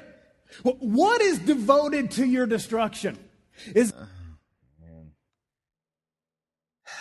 Oh boy. Yeah, uh, here's the deal, is we need a clear definition of what the Bible teaches about who we are by nature as a result of the fall. Not the, who who what humanity is by nature prior to the fall. Uh, prior to the fall, humanity is not sinful. There is no death. There is no destruction. There is no disease. There's, you know, there's no man-eating sharks either. Um, in fact, you know, I, I'm sure prior to the fall that uh, great white sharks were as fun to be around as Flipper. Um, but uh, that's not the case anymore. Um, so, so what, Tommy, at this point, you know, in order to be relevant, you know, because I'm I'm going to be bold, I'm going to be a trailblazer, I'm going to be innovative, I'm going to go out there and I'm going to, you know, do something to grow the kingdom of God by giving the so-called seeker what they want to hear. They want relevant stuff. They they all love the movie Jaws, so I'm going to preach about the movie Jaws. And here it just completely falls flat because he's allegorized the shark. Um, you know, what what's the, what's the big shark in your life? Is it insecurity? Yeah, I, I don't have to worry about the insecurity shark, you know, killing me. I I, I don't think I'm going to suffer death as a result of the insecurity shark. But not only that, it, it in a bad way, it it it makes it sound like the the the problem is not inside of us or as a result of the fall, but it sounds like it's disconnected from who I am. And uh, yeah, there we, we we've got a problem here, and and what's missing is a good, solid biblical teaching on uh, on who we are by nature. So I mean, I, just, I mean, just to give an example, I mean, if you have your Bible, flip on over to Romans chapter three. Let's just let's do a little biblical text work here, okay? Because in Romans, Paul does a fantastic job of laying out what our problem is prior to preaching the gospel. And this is an important part of preaching the gospel. You have to understand what the bad news is before you can understand what the good news is. You have to understand the condemning, killing work of the law, and it has to be applied to you specifically prior to you hearing the gospel. Otherwise, you don't understand just how sweet and how good news the good news is. Good newsy? Anyway, um, so... Um, Romans chapter three, verse nine. Here, here's what it says. Are, are, what then? Are, are we Jews any better off? Well, no. For we have already charged that all, both Jews and Greeks, are under sin. As it is written, none is righteous, no, not one. No one understands, no one seeks for God. All have turned aside, together they have become worthless. No one does good, not even one. Their throat is an open grave, they use their tongues to deceive. The venom of asps is under their lips. Um, their feet are swift to shed blood. In their paths are ruin and misery, and the way of peace they have not known. There is no fear of God before their eyes. Now talk about destruction here. That's some. This is the kind of destruction that is a result of our sin here. No, we know that whatever the law says, it speaks to those who are under the law, so that every mouth may be stopped and the whole world may be held accountable to God. For by works of the law, no human being will be declared righteous in God's sight, since through the law comes the knowledge of sin. So the idea is this, is that all of us by nature, you know, since the uh, the rebellion of Adam and Eve against God, in breaking the commandment, in breaking the covenant with God, and eating the fruit that they were told not to eat of, uh, from the tree they were told not to eat of it, um, from that point forward, the creation is cursed. And as a result of it, all of us, according to, you know, and let me give this a good cross-reference here, Ephesians chapter two, starting in verse one, and, you know, Paul talking to the Ephesians prior to their, uh, you know, w- w- what they were prior to becoming Christians, and he says to them, at, uh, chapter two, verse one, and you were dead in trespasses and sins, in which you once walked, following the course of this world, following the prince of the power of the air, the spirit that is now at work in the sons of disobedience, among whom we all once lived in the passions of our flesh, carrying out the desires of the body and mind, and we were by nature children of wrath like the rest of mankind. So, I mean, if here's the deal, you don't want to you don't want to take the problems that that humanity truly faces and put them into the wrong category and and come up with a solution that is not the right solution either. You have to really hit the problem dead on. The reason why there are man-eating sharks is because of our sinful rebellion against God. The the creation groans in anticipation of the revealing of the sons of God on the last day. So even the grown, the, the, the creation itself is frustrated. Man-eating sharks, those are our fault because we rebelled and sinned against God. You, you get what I'm saying here? So, but what Tommy Sparger is trying to do here is, well, come up with some kind of principle or, or tip or some kind of life-transforming advice that you can apply to your life, then your life will improve, and then you, and then you know, and then because your life is improved and you've experienced life transformation, you'll you'll you'll trust him, you know, with the with the greater message of Christianity. But nothing could be further from the truth. Let's continue. Is it is it sin, or or maybe an addiction? Or, or, or for you, maybe it's lust, or, or, or maybe it's sex, or maybe it's an unhealthy relationship, or, or something you should have ended a long time ago, but you didn't, and nobody's judging. I mean, we're, we're all in. Now, I got I got to say this. There are some people who've had really bad relationships, and they would say, yeah, comparing a bad relationship to a great white man-eating shark is probably, you know, a, an appropriate metaphor. Th- that's beside the point here. That's kind of missing the point. Just want to point that out, you know. This together, but but we're talking about that monster. What is it when you wade out waist deep, he's coming after you, and you have to deal with him? Is it fear? Maybe it's anxiety for you, or or, or maybe depression. Yeah, the anxiety shark, yeah, or the depression shark. Yeah, that depression shark, he wants to kill me. Oh, I just don't have the energy to fight him anymore. I guess I'll just have to die. Or pornography, or, or materialism. The list goes on and on and on. And even as I say it right now, you're thinking about what your situation is. What is your great white monster that, that seriously, now, now this is serious. If you don't kill it, it's going to kill you because it's hungry. Okay, now notice, who's got to do the killing? Uh, you do. You you got to be the one blowing the head off of your great white shark, whether it's the anxiety shark, the pornography shark, the uh, the uh, sex shark, the uh, depression shark, or the uh, uh, or the uh, I forget the other sharks, but it, it, kind of the shark metaphor breaks down when you start talking about it like that. And it's an eating machine. And it is devoted to your destruction. So, so, so what gives? What is that thing? If you don't deal with it, well, it's sure going to deal with you. Now, now, now, let me read just for a moment some, some verses for, from the New Testament that I think are very relevant to this discussion that, that we're having. Ephesians chapter four, verses twenty-two through twenty-four. And, and these are very interesting verses because it's, it's really what we're going to read in these few verses is a theme that's repeated throughout the New Testament. So, so you kind of need to, to, to get this. Ephesians four, twenty-two through twenty-four, it, it, it says this. You were taught with regard to your former way of life to put off your old self. And, and that's up to you to get rid of that. And that's that destructive nature. That's that thing in you that, that, that, that makes you insecure. And that makes you jealous. It makes you need things that, that, that you wish you didn't need. It's that thing. Okay, now notice, he's actually describing our sinful nature, our fallen sinful nature. This is... That's what he's describing, but he's not doing it in a systematic way. As a result of it, uh, the the doctrine's not gonna it's not gonna be really taught succinctly or clearly, you know. So he's he's touching on the problem here correctly, and and, and I, I would actually say that uh, Ephesians chapter four.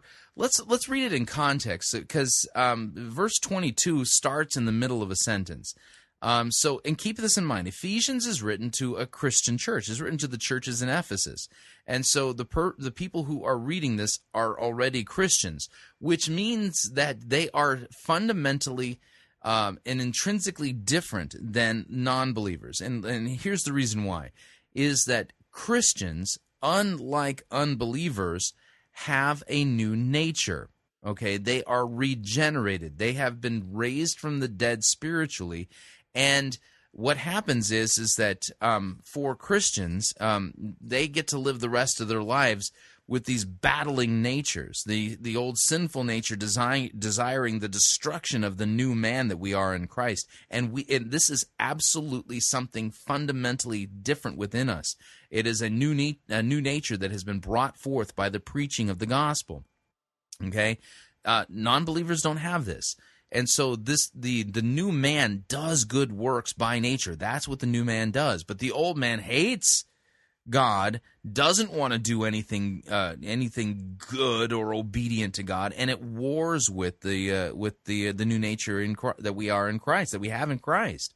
And so this is kind of what's getting what Paul is getting at to the heart of here in Ephesians chapter four. So so we'll start at verse seventeen. So Paul writes, he says, "Now this I say and testify in the Lord, that you must no longer walk as the Gentiles do in the futility of their minds. They are darkened in their understanding, and they are alienated from the life of God because of the ignorance that is in them due to their hardness of heart. They have become callous and have given themselves up to sensuality, greedy to practice every kind of impurity. But that is not the way you learned Christ, assuming that you have heard about him and were taught in him, as the truth is in Jesus." Okay, now notice. So here the Apostle Paul, I mean, it's almost like he throws in this little this little uh, thought here, uh, making it clear that what he's saying here is for Christians only.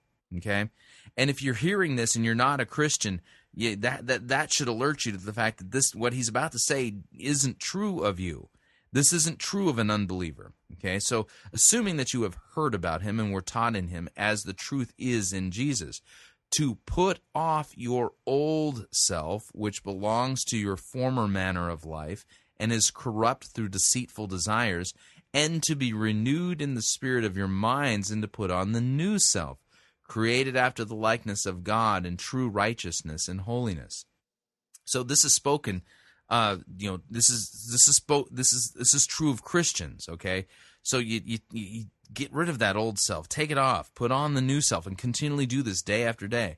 Uh, let me continue with the thought. "Therefore, having put away falsehood, let each one of you speak the truth with his neighbor, for we are members one of another. Be angry and do not sin. Do not let the sun go down on your anger, and give no opportunity to the devil.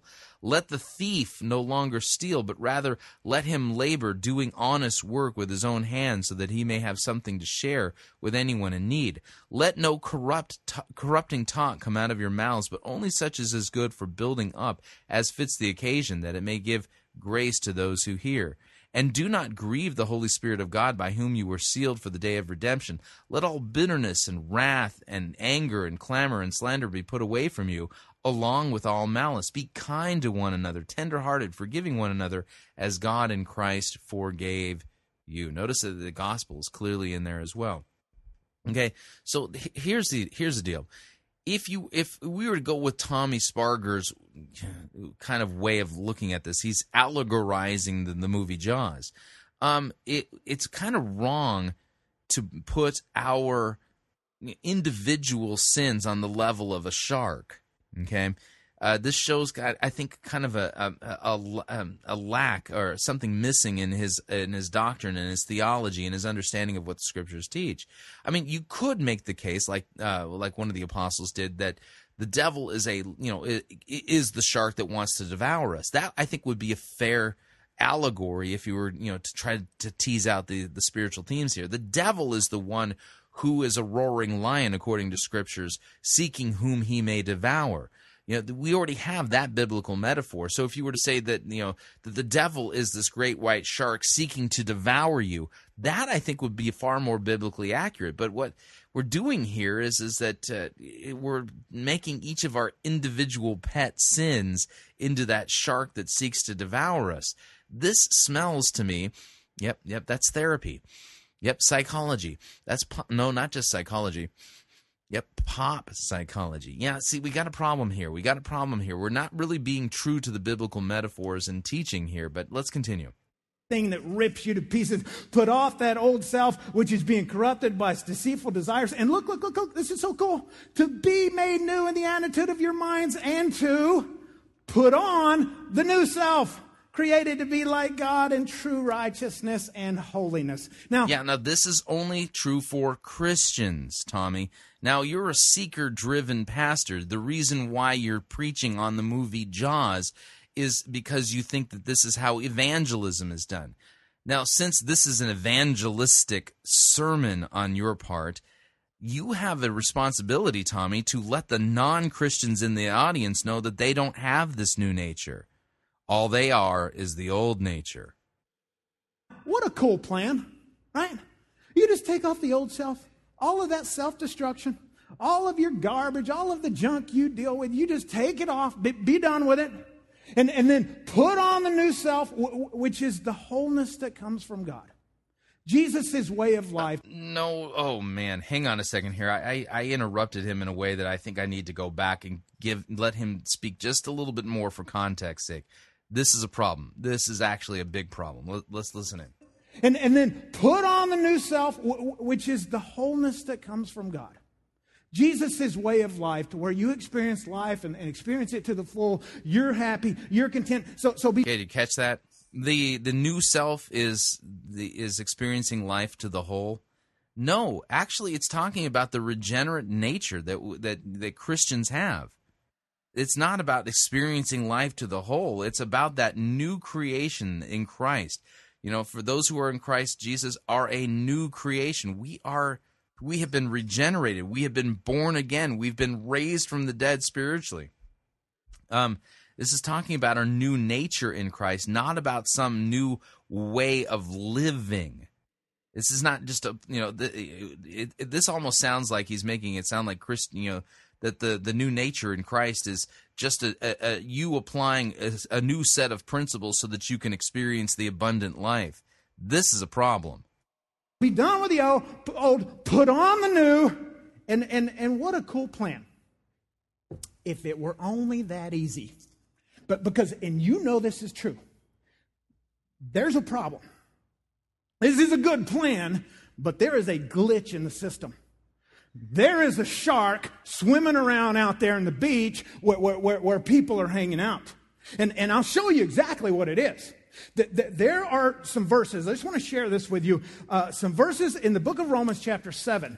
And, and this is a segment of Scripture, and it's written by the Apostle Paul. And these are some of the most insightful words, I think, not only in the Bible, but throughout history of, about, about the nature of, of mankind. So Romans chapter seven, verses fifteen through nineteen. Check this out. And, and even if you're like not much of a church person, and it's been forever since you read the Bible, maybe you've never read the Bible, trust me, You'll be, you'll be able to relate to these verses. Verse fifteen, I do not understand what I do, for what I want to do I do not do, but what I hate to do. And if I do what I do not want to do, I agree the law is good. As it is, no longer myself who do it, but it's sin living in me. I know that nothing good lives in me, that is in my sinful nature. For I have the desire to do... Notice the text is doing a far better job of teaching than he is. ...do what is good. I want to do good, but I cannot carry it out. For what, for, for what I do is not the good I want to do. No, the evil I do not want to do, this is what I keep on doing. Listen, listen, listen. Paul's saying, I want to put on the new self, but... Now, come on. Confession's good for the soul. East Sunshine, Norton Campus. How many of you relate to this? Oh, you want to do good, but it, oh, come on, come on. Some of you are telling the truth. The rest of you, a bunch of liars, ought to be raising your hands for anybody else. I see you. I know who you are. Listen, Paul is saying, if, if I am truly, truly honest about myself with you, and I may be an apostle, and I may be writing the Bible, And and I may be a lot of things, but if I am honest about myself with you, then I will admit that there are chunks of my soul that are completely out of control. And and and I intellectually get the answer, but in my soul, it's driving me crazy. Okay, now One- I want to point something out here. The Apostle Paul is describing the struggle that the Christians have as a result of the fact that we have two warring natures. And the Apostle Paul, what does he say there? He's talking about his sinful flesh, his, the you know the, the sinful flesh that he inherited. We refer to it as the old Adam, okay? And it wars with and against uh, you know the the new man that we are in Christ. So that Paul here is describing what you know the reformers refer to as the doctrine of simul justus et peccator, and this is this is the doctrine that teaches that Christians are simultaneously justified, that means declared righteous before God, and still sinner at the same time. It, the, you know, so we we are awaiting a new resurrected body that will not sin. that we will we will not have this sinful nature that we have to struggle with and deal with. And so that's our hope in Christ, is in, in the resurrection, to finally be done with sin. And in this lifetime, we struggle against it. We daily have to fight against our sinful nature. That's what Paul's describing here in this passage. But Tommy here, he's letting his allegor- his allegorical interpretation of the spiritual message in the book, in the movie Jaws, to uh, you know to really be the, what's you know the engine in this this sermon train, and as a result of it, he's trying to bring passages to bear that support his allegorical interpretation of the movie Jaws, rather than systematically and methodically and respectfully and reverently teaching and preaching what God's Word says in context. We're getting passages ripped out of context in order to support his, Tommy Sparger's uh, point, not the point that the Bible is making. Let's continue. Why do I do the things that I say I'm against? Why do I do this? And, and I know this is true for you. I know it's true for me. Even with me, me, just piddly stupid things. Like, like, like, like I will commit myself, I'm going to start eating well. That's what I'm going to do. And then I go to Andy's. That's what I do.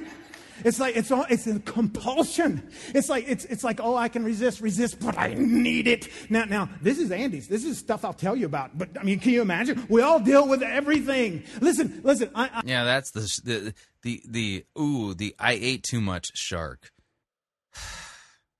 I say, hey, I'm going to be patient. My wife wants me to be patient. I, I'm going to be under self-control. I'm going to lower my blood pressure. I'm, I'm, I'm, I'm going to be cool. Then some hillbilly gets in the left-hand lane in front of me, going ten miles under the speed limit. And you can't honk at these people. They think you're waving at them. You honk, and they're like, hey, Cousin Billy. That, that's what goes on. What, so, so why do I do what I don't want to do? That doesn't sound like sin to me. That just sounds like a nuisance. Notice, I mean, at this point, we're watering down what sin is, and that that's a big problem. That's not that's not a small problem. That's big. Do. Now, now, now, let me just tell you what I love about Romans seven and about the Apostle Paul and about the whole Bible and about God. I love the honesty. I, I love the authenticity. I love the, the gut-wrenching, lay it out and talk about it. But, but, but, yeah, then why don't you spend a lot more time in the text? And, you know, since you love the honesty of the biblical text, and why don't you spend far more time teaching it rather than trying to cl- come up with some clever, relevant thing to, uh, you know, to tickle the ears of people. Because really, if, if if you talk to anyone that knows anything about human nature and, and, and about the spiritual life, they will tell you that the, the first step in dealing with the monster, the great white, the problem, the issues in life, is admit reality. Now, now that probably... Mm, kind of. Um, this sm- smells like a twelve-step... Uh, you know, addiction program to me. You gotta, you got, you know, you gotta first admit that you're an alcoholic before that you, before you can begin the steps to recovering, being, you know, you know, recovering from alcoholism. That's what this sounds like to me. It seems like, well, no brainer. I mean, duh. But I don't know about you. But since I've been a Christian, I would say ninety percent of the environments that I've been involved in, in a Christian, as a Christian, in church environments, they require me to, to kind of fake it a little bit. Like, like, like it, they're good places to grow, and, and, and, and you can grow and you can learn, but, but there's usually like a chunk of yourself that you just can't admit exists. You just can't, because you got to put on this like pseudo-holiness thing and a mask. Yeah, it sounds to me like a, you know, a, a church that doesn't understand the proper distinction between law and gospel. As a result of it, people are putting their piety on parade, you know, to make it look like that, that, you know, they're really, truly, you know, devoting themselves to Jesus, and they're not confessing that they're sinners in need of a Savior and hearing the good news that Christ died for their sins. Yeah, I've been in those churches myself. Don't particularly care for them because... You're right. People put on a facade, and that's kind of the whole idea behind hypocrisy. Is you put on a mask in order to hide uh, the truth. And and the problem is with these environments is the very thing you need to be talking about, that, that thing you need to be dealing with, is the very thing you can't talk about. So so so, so I love the honesty. There's an off. And, you know, and he's right there. Yeah, people can't talk about their sin in a, in a lot of churches, and that's a problem. Author by the name of Barbara Brown, and, and she writes something, and, and I wrote it down, and I want to read it to you, and I just want to see if you can relate to it or not. So, so, so right now, everyone with me, East Sunshine, Norton Campus, everybody raise your hands. If you're A D D, come back to me. Raise your hands. You're with me. Raise your hand. Raise your hand, or a shark will bite you. Okay. All right, now now listen, I just want you to hear what I'm going to read, and, and, and then we'll do another mass confession. Here, here it is. I am convinced that ninety-nine percent of us are addicted to something, whether it's eating, shopping, blaming, or taking care of others. Uh, what? Addicted to something? How about one hundred percent of us are sinners? one hundred percent of us are guilty of transgressing God's law. I think that's a that's a better statistic that's relevant to everybody.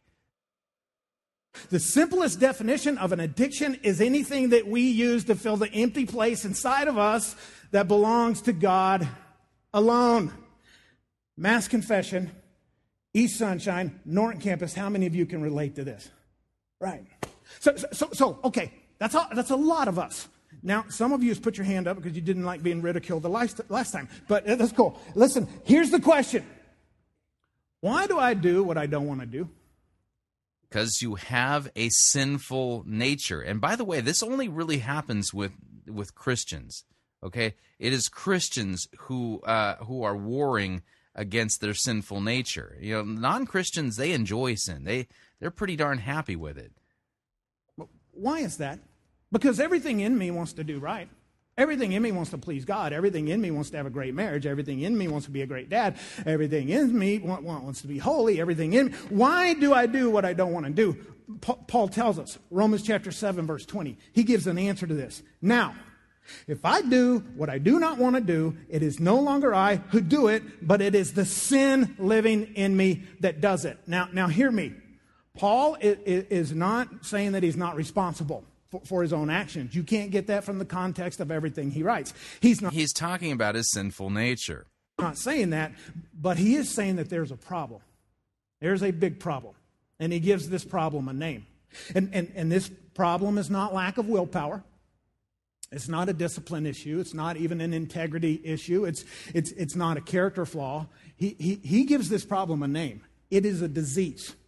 And the name of this disease is sin. Yes, that, that's a good way to describe sin, as a disease that we are all carriers of, that we are all, we will all test positive for.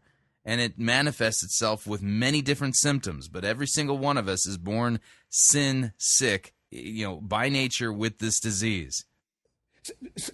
So awesome and horrible is this problem that when God comes to visit planet Earth, he teaches us so many amazing things.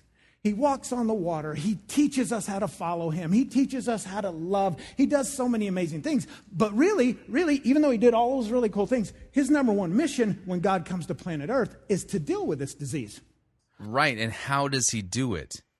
By bleeding and dying. He takes our punishment upon himself, and he is crucified for our sins and raised for our justification. You can't talk about our sin sickness with and mention that Jesus came to solve the problem without giving us the solution, and that is the very blood of God. To deal with sin. Now, now you may think, well, I'm a Christ follower, and there's some things I need to stop. There's some things I need to get past. There's some things that need to be behind me. I need to put off the old self and put on the new. When you said that, I knew that was me. I do have a great white monster. H- how do I now deal with that? Listen. Uh, great, the great white monster. Again, what is it? It's your, it's, it's a particular sin in your life. And notice he says that, you know, ninety percent of us suffer from addiction. So this, the, these are the, the solutions that he's giving here fall into the category of therapy. Not repentance and the forgiveness of sins. This is a different solution. This is almost a different gospel. Dare I say it?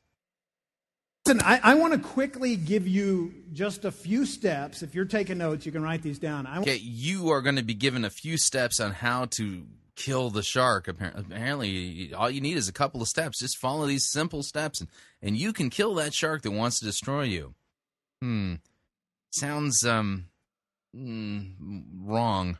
I want to give you just a few quick steps for dealing with the twenty-five foot great white monster in your life. No, no matter what it is, no, no, whether it's a sin or, or, or an issue that uh, you're insecure, jealous, I mean, the, the list goes on and on, addictions, whatever. Just, just these are just three things that I find very helpful. Number one, be honest. You just have to be honest. And by that, I mean, you've got to acknowledge the truth, and you have to stop justifying it, and, and you have to stop blaming it on your parents because they didn't raise you right. Well, none of us are raised perfect. At, at, at some point, you have to say, here's my issue, and I own it, and here's the reality of it, and, and I'm going to break down, you know. Now, in times past, we would talk about confessing your sins. But the whole point of confession in the Christian church is not that you just get it off your chest. Uh, the point of confession is for you to hear the absolution, that Christ bled and died for those sins. Something, something's really screwy here. All of the walls and all of the things I do to protect myself and say that it isn't so when it really is so, call it what it is. It, be honest, acknowledge the truth. The second thing, and, and this is really big, but, but this is not easy to do, so let me just give you a little direction on it. Be accountable. Now, now, now, let me tell you what I mean by this. At, at some point, I need to come out of hiding. So find an accountability partner. That's what they do in the twelve-step programs, okay? And talk with someone else. The book of James, chapter five, verse sixteen, tells me that I'm supposed to bring my issues to someone else, and, and that's good for the soul. Therefore, con- this is chapter five, verse sixteen. Therefore, confess your sins to each other and pray for each other so con- that you may be... Con- confess your sins. Confess. Confess your sins. The point of confession is the absolution, to hear that Christ bled and died for those sins. Ay, ay, ay. So here's here's the problem is, is that all of this is coming under the category of therapy. This is a problem. Therapy does not have any power to really ultimately conquer sin. You can manage it, maybe put the shark in a cage and pray it doesn't get out. But uh, again, our problem, our problem is more than just that we have uh, our lives are being ruined by sin. No, no, we got a, we got another bigger problem, and that is is that our, we're going to be thrown into hell because of our sin. You got anything that resolves the justice of God issue? Be healed. See, see, here's the truth, and, and I'm just not trying to freak anybody out, but this is the truth. If if if you don't come clean about your issues with somebody, then, then all of your guilt and all of your shame, it's going to build up, and it's going to drive you to greater loneliness and greater isolation. And, and what you will do, or most people will do, that they will try to relieve that pain of that loneliness and that isolation by going back to the very behavior or habit that destroyed them and got them there to begin with.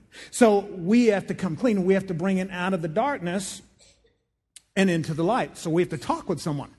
And so probably the next question that you may have is, well, who do I talk to? Yeah, that would be a great question, Pastor Sparger.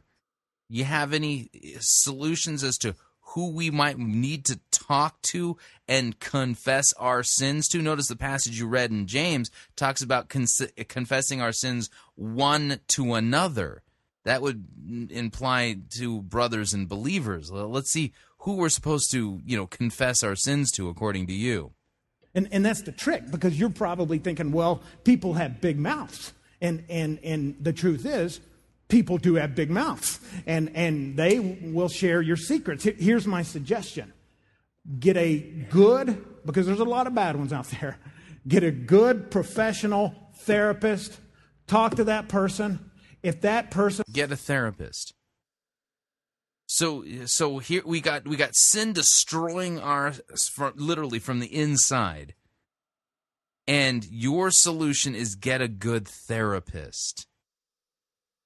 Can a therapist absolve me of my sins? Can a therapist? Oh man, this is unbelievable. Yeah, person betrays your trust, you get to sue them. Okay, so so it's safe. Be honest. Don't talk to me. I'll talk like a schoolgirl. Don't you know? Did you catch that? Oh man, I gotta back that up, because that is key. Keep in mind, we're listening to Pastor Tommy Sparger. And his solution, go, you know, you, you got sin is destroying your life, go get a therapist. And find, make sure it's a therapist, because then if they, they, they reveal your stuff to anybody, you can sue them. Who did he say not to go to? Okay, so so it's safe. Be honest. Don't talk to me. I'll talk like a schoolgirl. Don't. Yeah. Don't confess your sins to Tommy Sparger. Don't confess your sins to Pastor Tommy Sparger, because he'll share them with everybody. Which means he's not really a pastor. For the last two thousand years, Christians have been able to go to their pastors and confess their sins and hear the absolution, to hear the gospel given specifically to them. And for two thousand years, pastors have been, they basically have been under oath to take those confessions with them to the grave. Um, apparently, Pastor Tommy Sparger is not somebody you can confess your sins to, because if you go to him and you tell him your sins, he's going to blog about it. Uh, you know, you know, you're not paying me nothing. Don't talk to me. Go talk to a therapist. Be honest. Be accountable. Sorry if I offended you schoolgirls, by the way. And number three, be done. Just be done with it. You, at some point, you're going to have to say no more. So much so that you arrange your life around being done. And, yeah, and so you just decide, I'm done with this sin. I'm done. I'm done petting and feeding the shark, you know, pieces of my flesh. And uh, so I'm just done with it. So it's all about willpower at this point.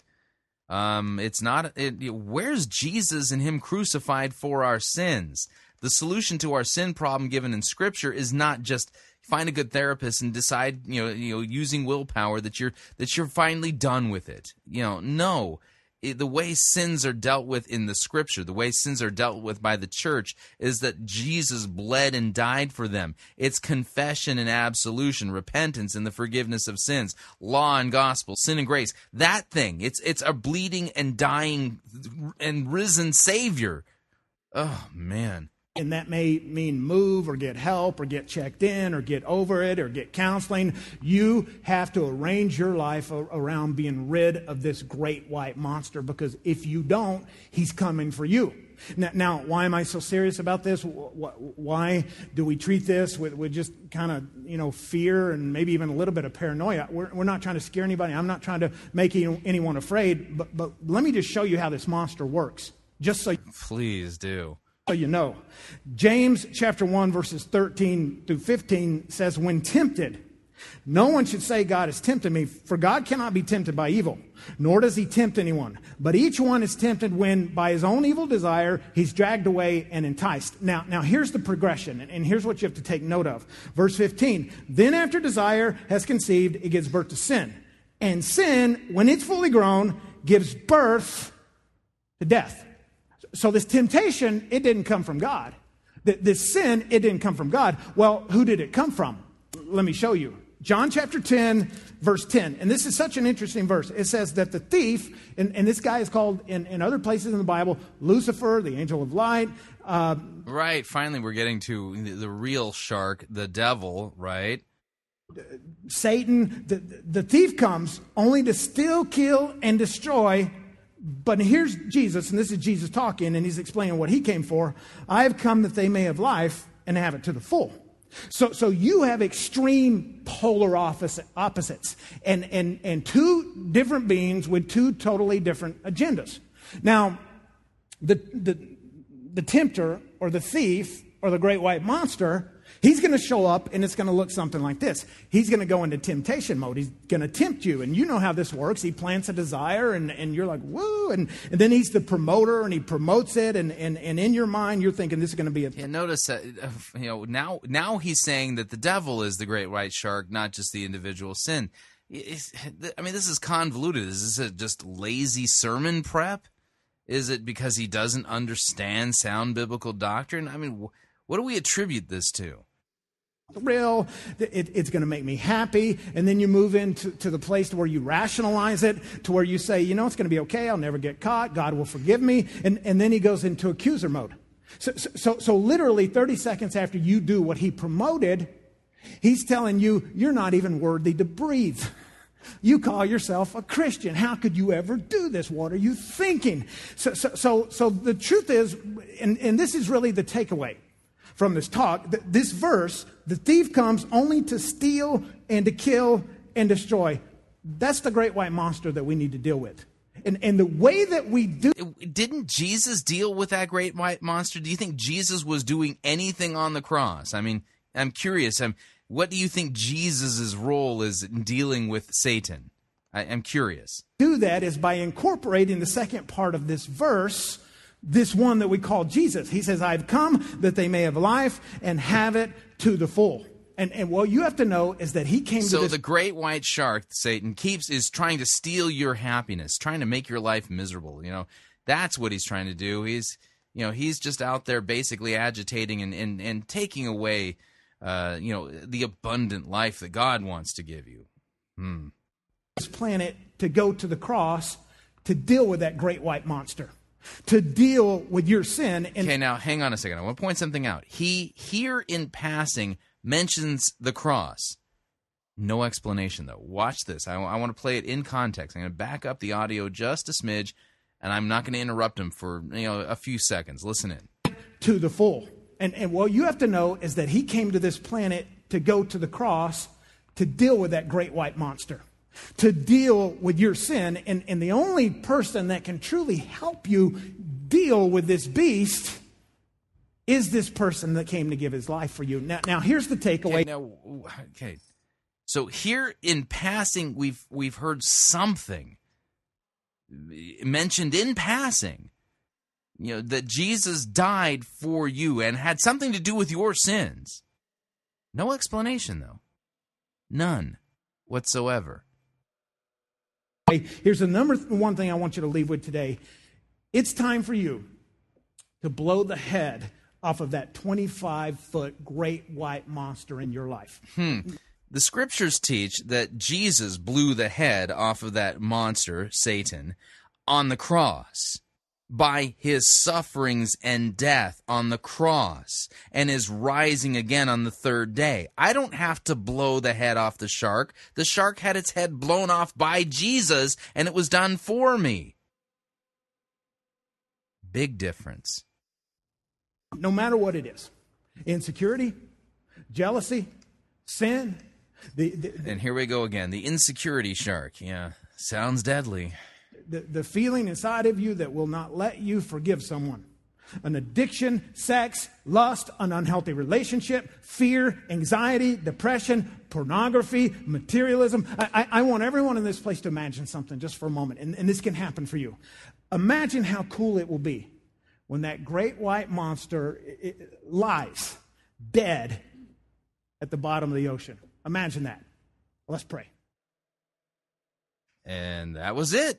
Just imagine how cool it'll be when that big monster is lying dead on the bottom of the ocean because you blew its head off. Not Jesus, you did. You did all the work. You did the heavy lifting. You risked your life. You're, you know, no. And he mentioned, but see, Jesus doesn't fit into the therapy theology, does it? Jesus isn't our savior in therapy. He's our helper. He's the guy who's coaching us to take the steps to do what it takes to kill the shark. But the Bible teaches that Jesus is the one who killed the shark, and that that shark is our great enemy, the devil.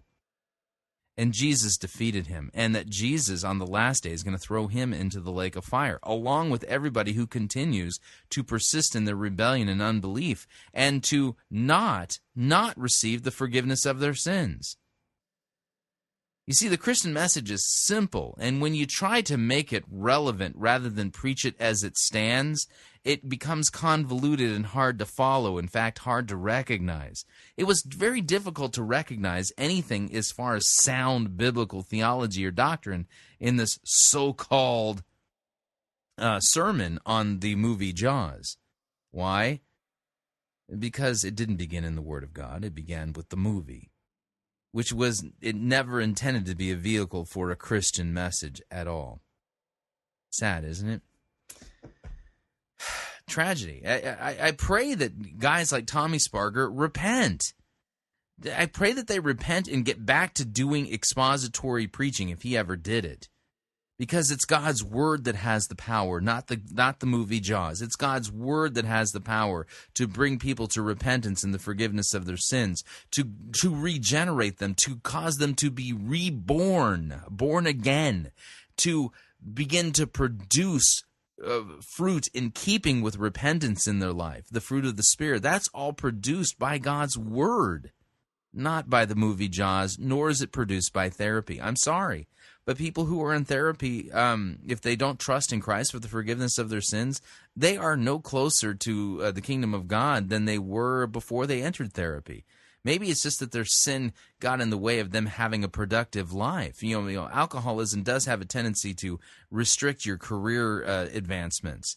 And so you, you got to get rid of the alcoholism if you want to, you know, continue to climb up the corporate ladder, right? But that's a completely different motivation for curbing the sin in your life than the Christian has. Because we know that sin is rebellion against God. That sin is a is a, basically a despising of God's word, and it's a siding with the devil. And because God so richly loved us that he gave his life for us and sent his son to be crucified and suffer the punishment for our sin in our place, Christians don't want to continue siding with the devil because they've been purchased and bought from slavery to sin, death, and the devil by the blood of Christ. And now they're family members in the family of God and in the kingdom of God and anxiously awaiting his appearing. Yeah, it's completely different uh, motivation altogether. And yet the motivation that uh, Tommy Sparger gave is closer to the motivation that non-believers have.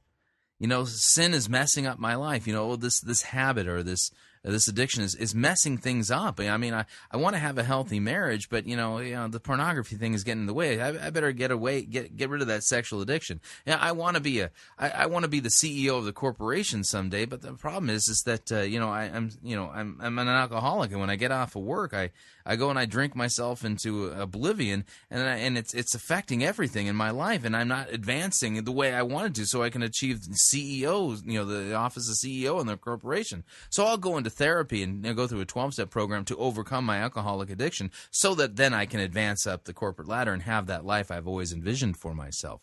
That's the motivation of paganism. That's not the motivation uh, that, that Christians have, or, you know, at all. It's, to even say motivation for Christians is a completely wrong way of putting it, but you get what I'm saying.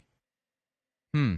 I mean, it says this is sin management using the um, the motivation that pagans follow after already in their own lives, but it's not really truly repentance and the forgiveness of sins in Jesus' name. Pray for Tommy Sparger. Pray that God would grant him repentance of his false doctrine, false methodologies, and false teaching here, and that he would open up the text and preach the text and stop with this nonsense. And that's what that really is. It's just nonsense. It's a distraction away from the truth. All right, I need to remind you all, Fighting for the Faith is listener-supported radio. That means we depend upon you and your generous gifts and financial contributions in order to continue to bring Fighting for the Faith to you. You can partner with us financially by visiting our website, fighting for the faith dot com. When you get there, you'll see two friendly yellow buttons. Click on one of them. The, the the Join Our Crew button, you're signing up to automatically contribute six dollars and ninety-five cents every month to the ongoing work and mission of Fighting for the Faith. And we still ha- we still need about one hundred twenty-five folks to uh, uh, to join our crew to ensure that month after month we're going to make, make budget. And it's kind of important, especially during these lean uh, summer months, that we make budget because our bills don't go away. But, you know, the money does actually get a little thinner during the summer months. So those of you who are supporting us financially through these times, thank you, thank you, thank you, thank you. All right, so what'd you think? You know, I'd love to get your feedback. My email address, talkback at fighting for the faith dot com, or you can ask to be my friend on Facebook. It's facebook dot com forward slash pirate christian. You can follow me on Twitter, my name there, Pirate Christian. Till tomorrow, may God richly bless you in the grace and mercy won by Jesus Christ and his vicarious death on the cross for all of your sins. Amen.